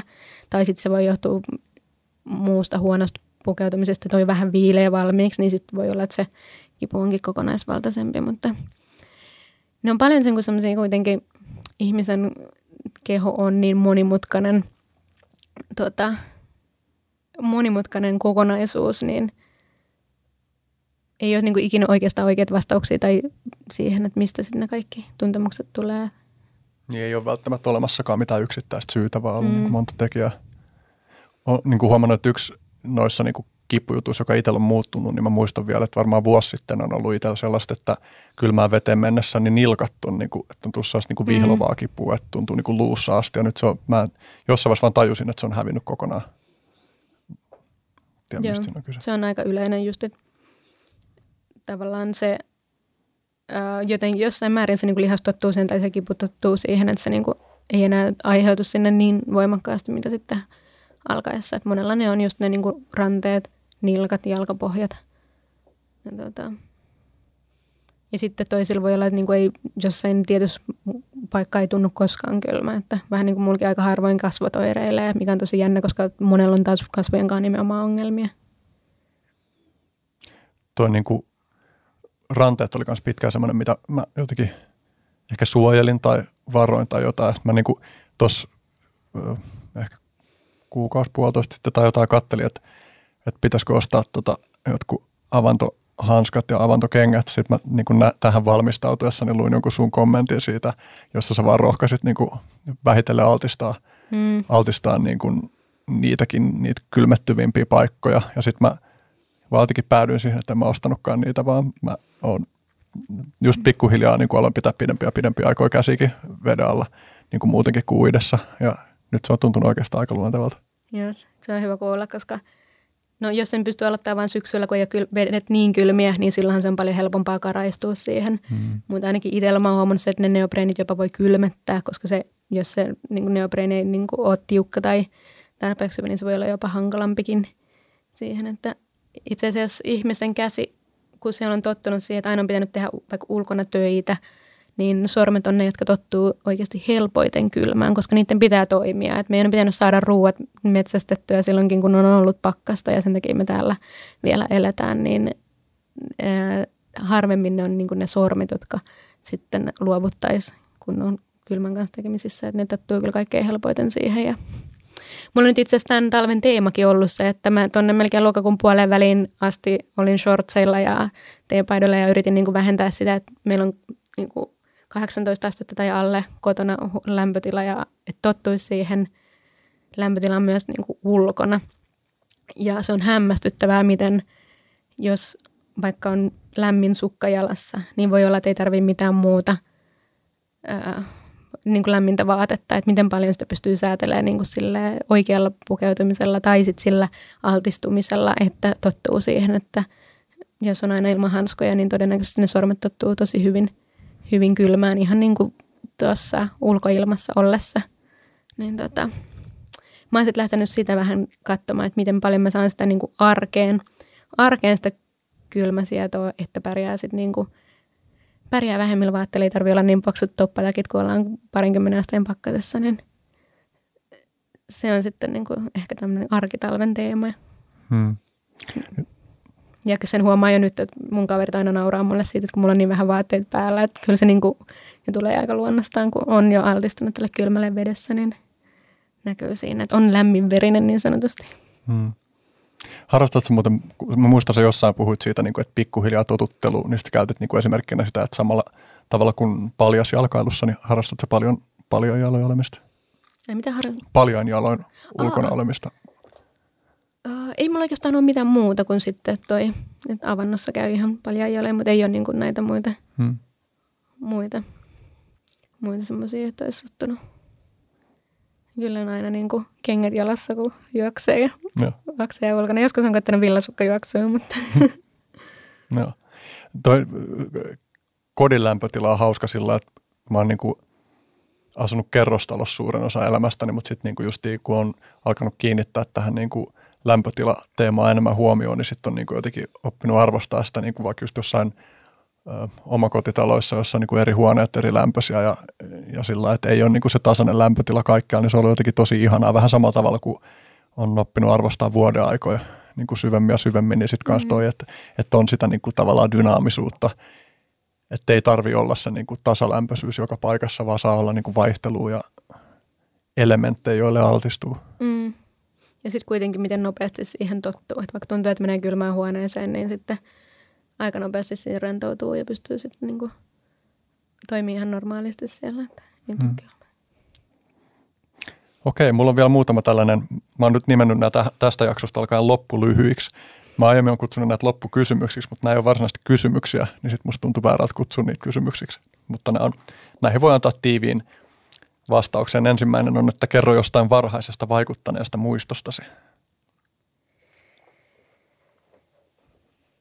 Varhaisesta vaikuttaneesta muistosta. No, mulla tulee niin jääuinnin puolesta jotenkin ehkä se semmoinen aha-elämys, kun oli jotenkin tehnyt sitä pulahtamista – ja oli jo tottunut siihen ajatukseen, että täällä on kiva olla. Ja oli ehkä ollutkin tiedostamatta niin kuin pidempiä aikoja, siis muutamia minuutteja siellä ilman, että on kelloa. Mitenkään kellottanut niin kuin säännöllisesti. Ja sitten se ahaa-elämys, kun näki ekan kerran, kun joku ui sen 450 metriä, mikä oli silloin niitä pisimpiä matkoja. Ja totesi, että tuohon mä kyllä pystyn, että mä haluan tehdä. Ja sitten se semmoinen tiedostaminen, mikä ehkä just on sitä, että sun pitää niin kuin, avartaa sun mieli ja niin kuin, keksii niitä tavallaan niin kuin, niitä rajoita viedä eteenpäin, niin se, se aha, ja ideointi, mitä sitten tekee itselleen, niin tavallaan niille silmien avaaminen, niin se oli mulle aika semmoinen niin myös breaking point, milloin mä sitten tajusin, että tämä kylmä juttu on mun juttu ja tästä mä pystyn kehittämään niin kuin, tätä vielä paljon pidemmälle. Ja se oli niin kuin silloin 2014 Rovaniemellä, kun oltiin.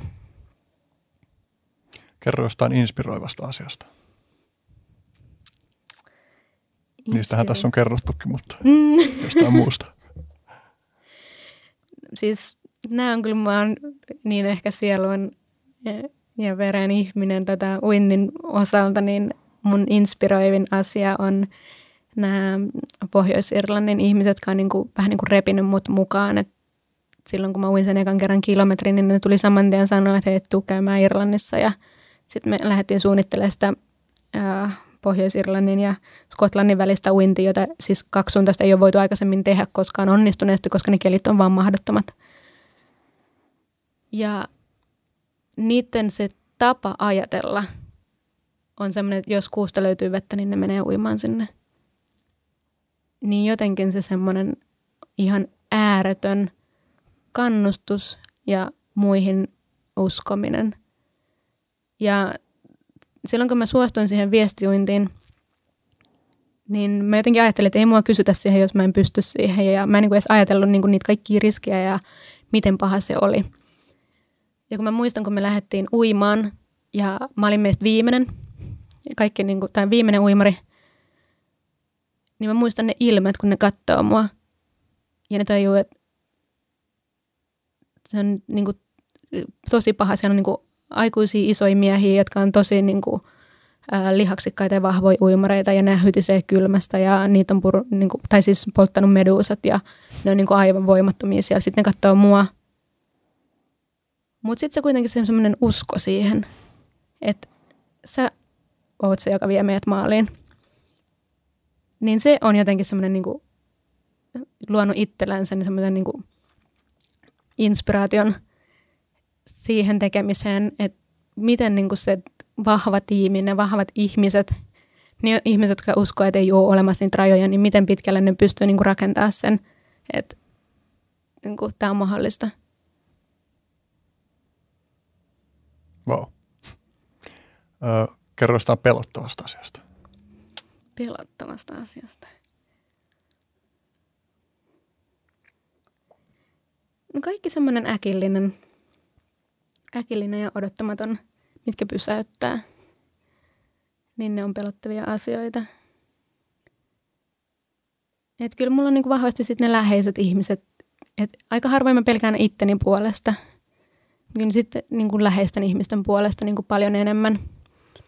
enemmän. Ja itsellä just oli niinku iso pysäyttävä tekijä se, kun joku vaari, joka on ollut aina niinku iso inspiraatio ja mentori ja niinku semmoinen läheinen, läheinen ihminen, johon uskoo ja on aina katsonut, niinku, että se on niinku se semmoinen pää ja esimerkki siellä, niin sitten kun vaari menehtyi, niin silloin on aina niin kuin se semmoinen pelko siitä, kun se oma niin kuin tukiverkosto romahtaa ja muut. Et vaikka on aina perhe ja kaikki läheiset ympärillä, niin sitten se niin kuin kaikkien niin kuin niiden menettäminen ja muu on sitten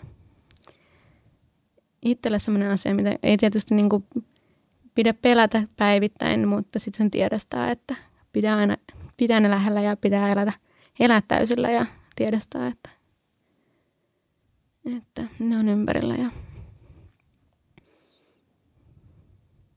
Jos asiat sujuu parhaalla mahdollisella tavalla, niin millaisessa suunnassa se menet viiden vuoden päästä? Hmm.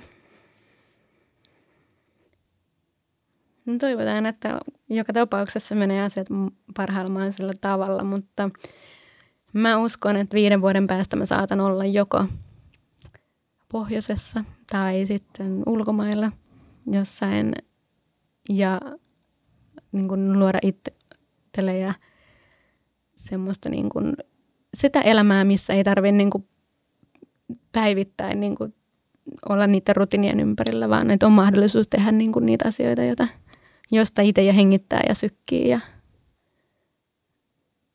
viedä sitten joka, joka arkipäivä elää ihan, ihan täysillä töiden, töiden parissa ja sitten omien harrastusten parissa. Jos ihmiset haluaa seuraa sun tekemisiä, niin mistä kannattaa hakea? Sosiaalisia medioita tai muita? Mua kannattaa varmaan seurata silloin Instagramissa, että siellä, siellä laitan kuvia ja yritän päivittää aina avannosta. Että mulla on aika semmoinen niin urheilu, urheilupainotteinen elämä, että Elina Mae.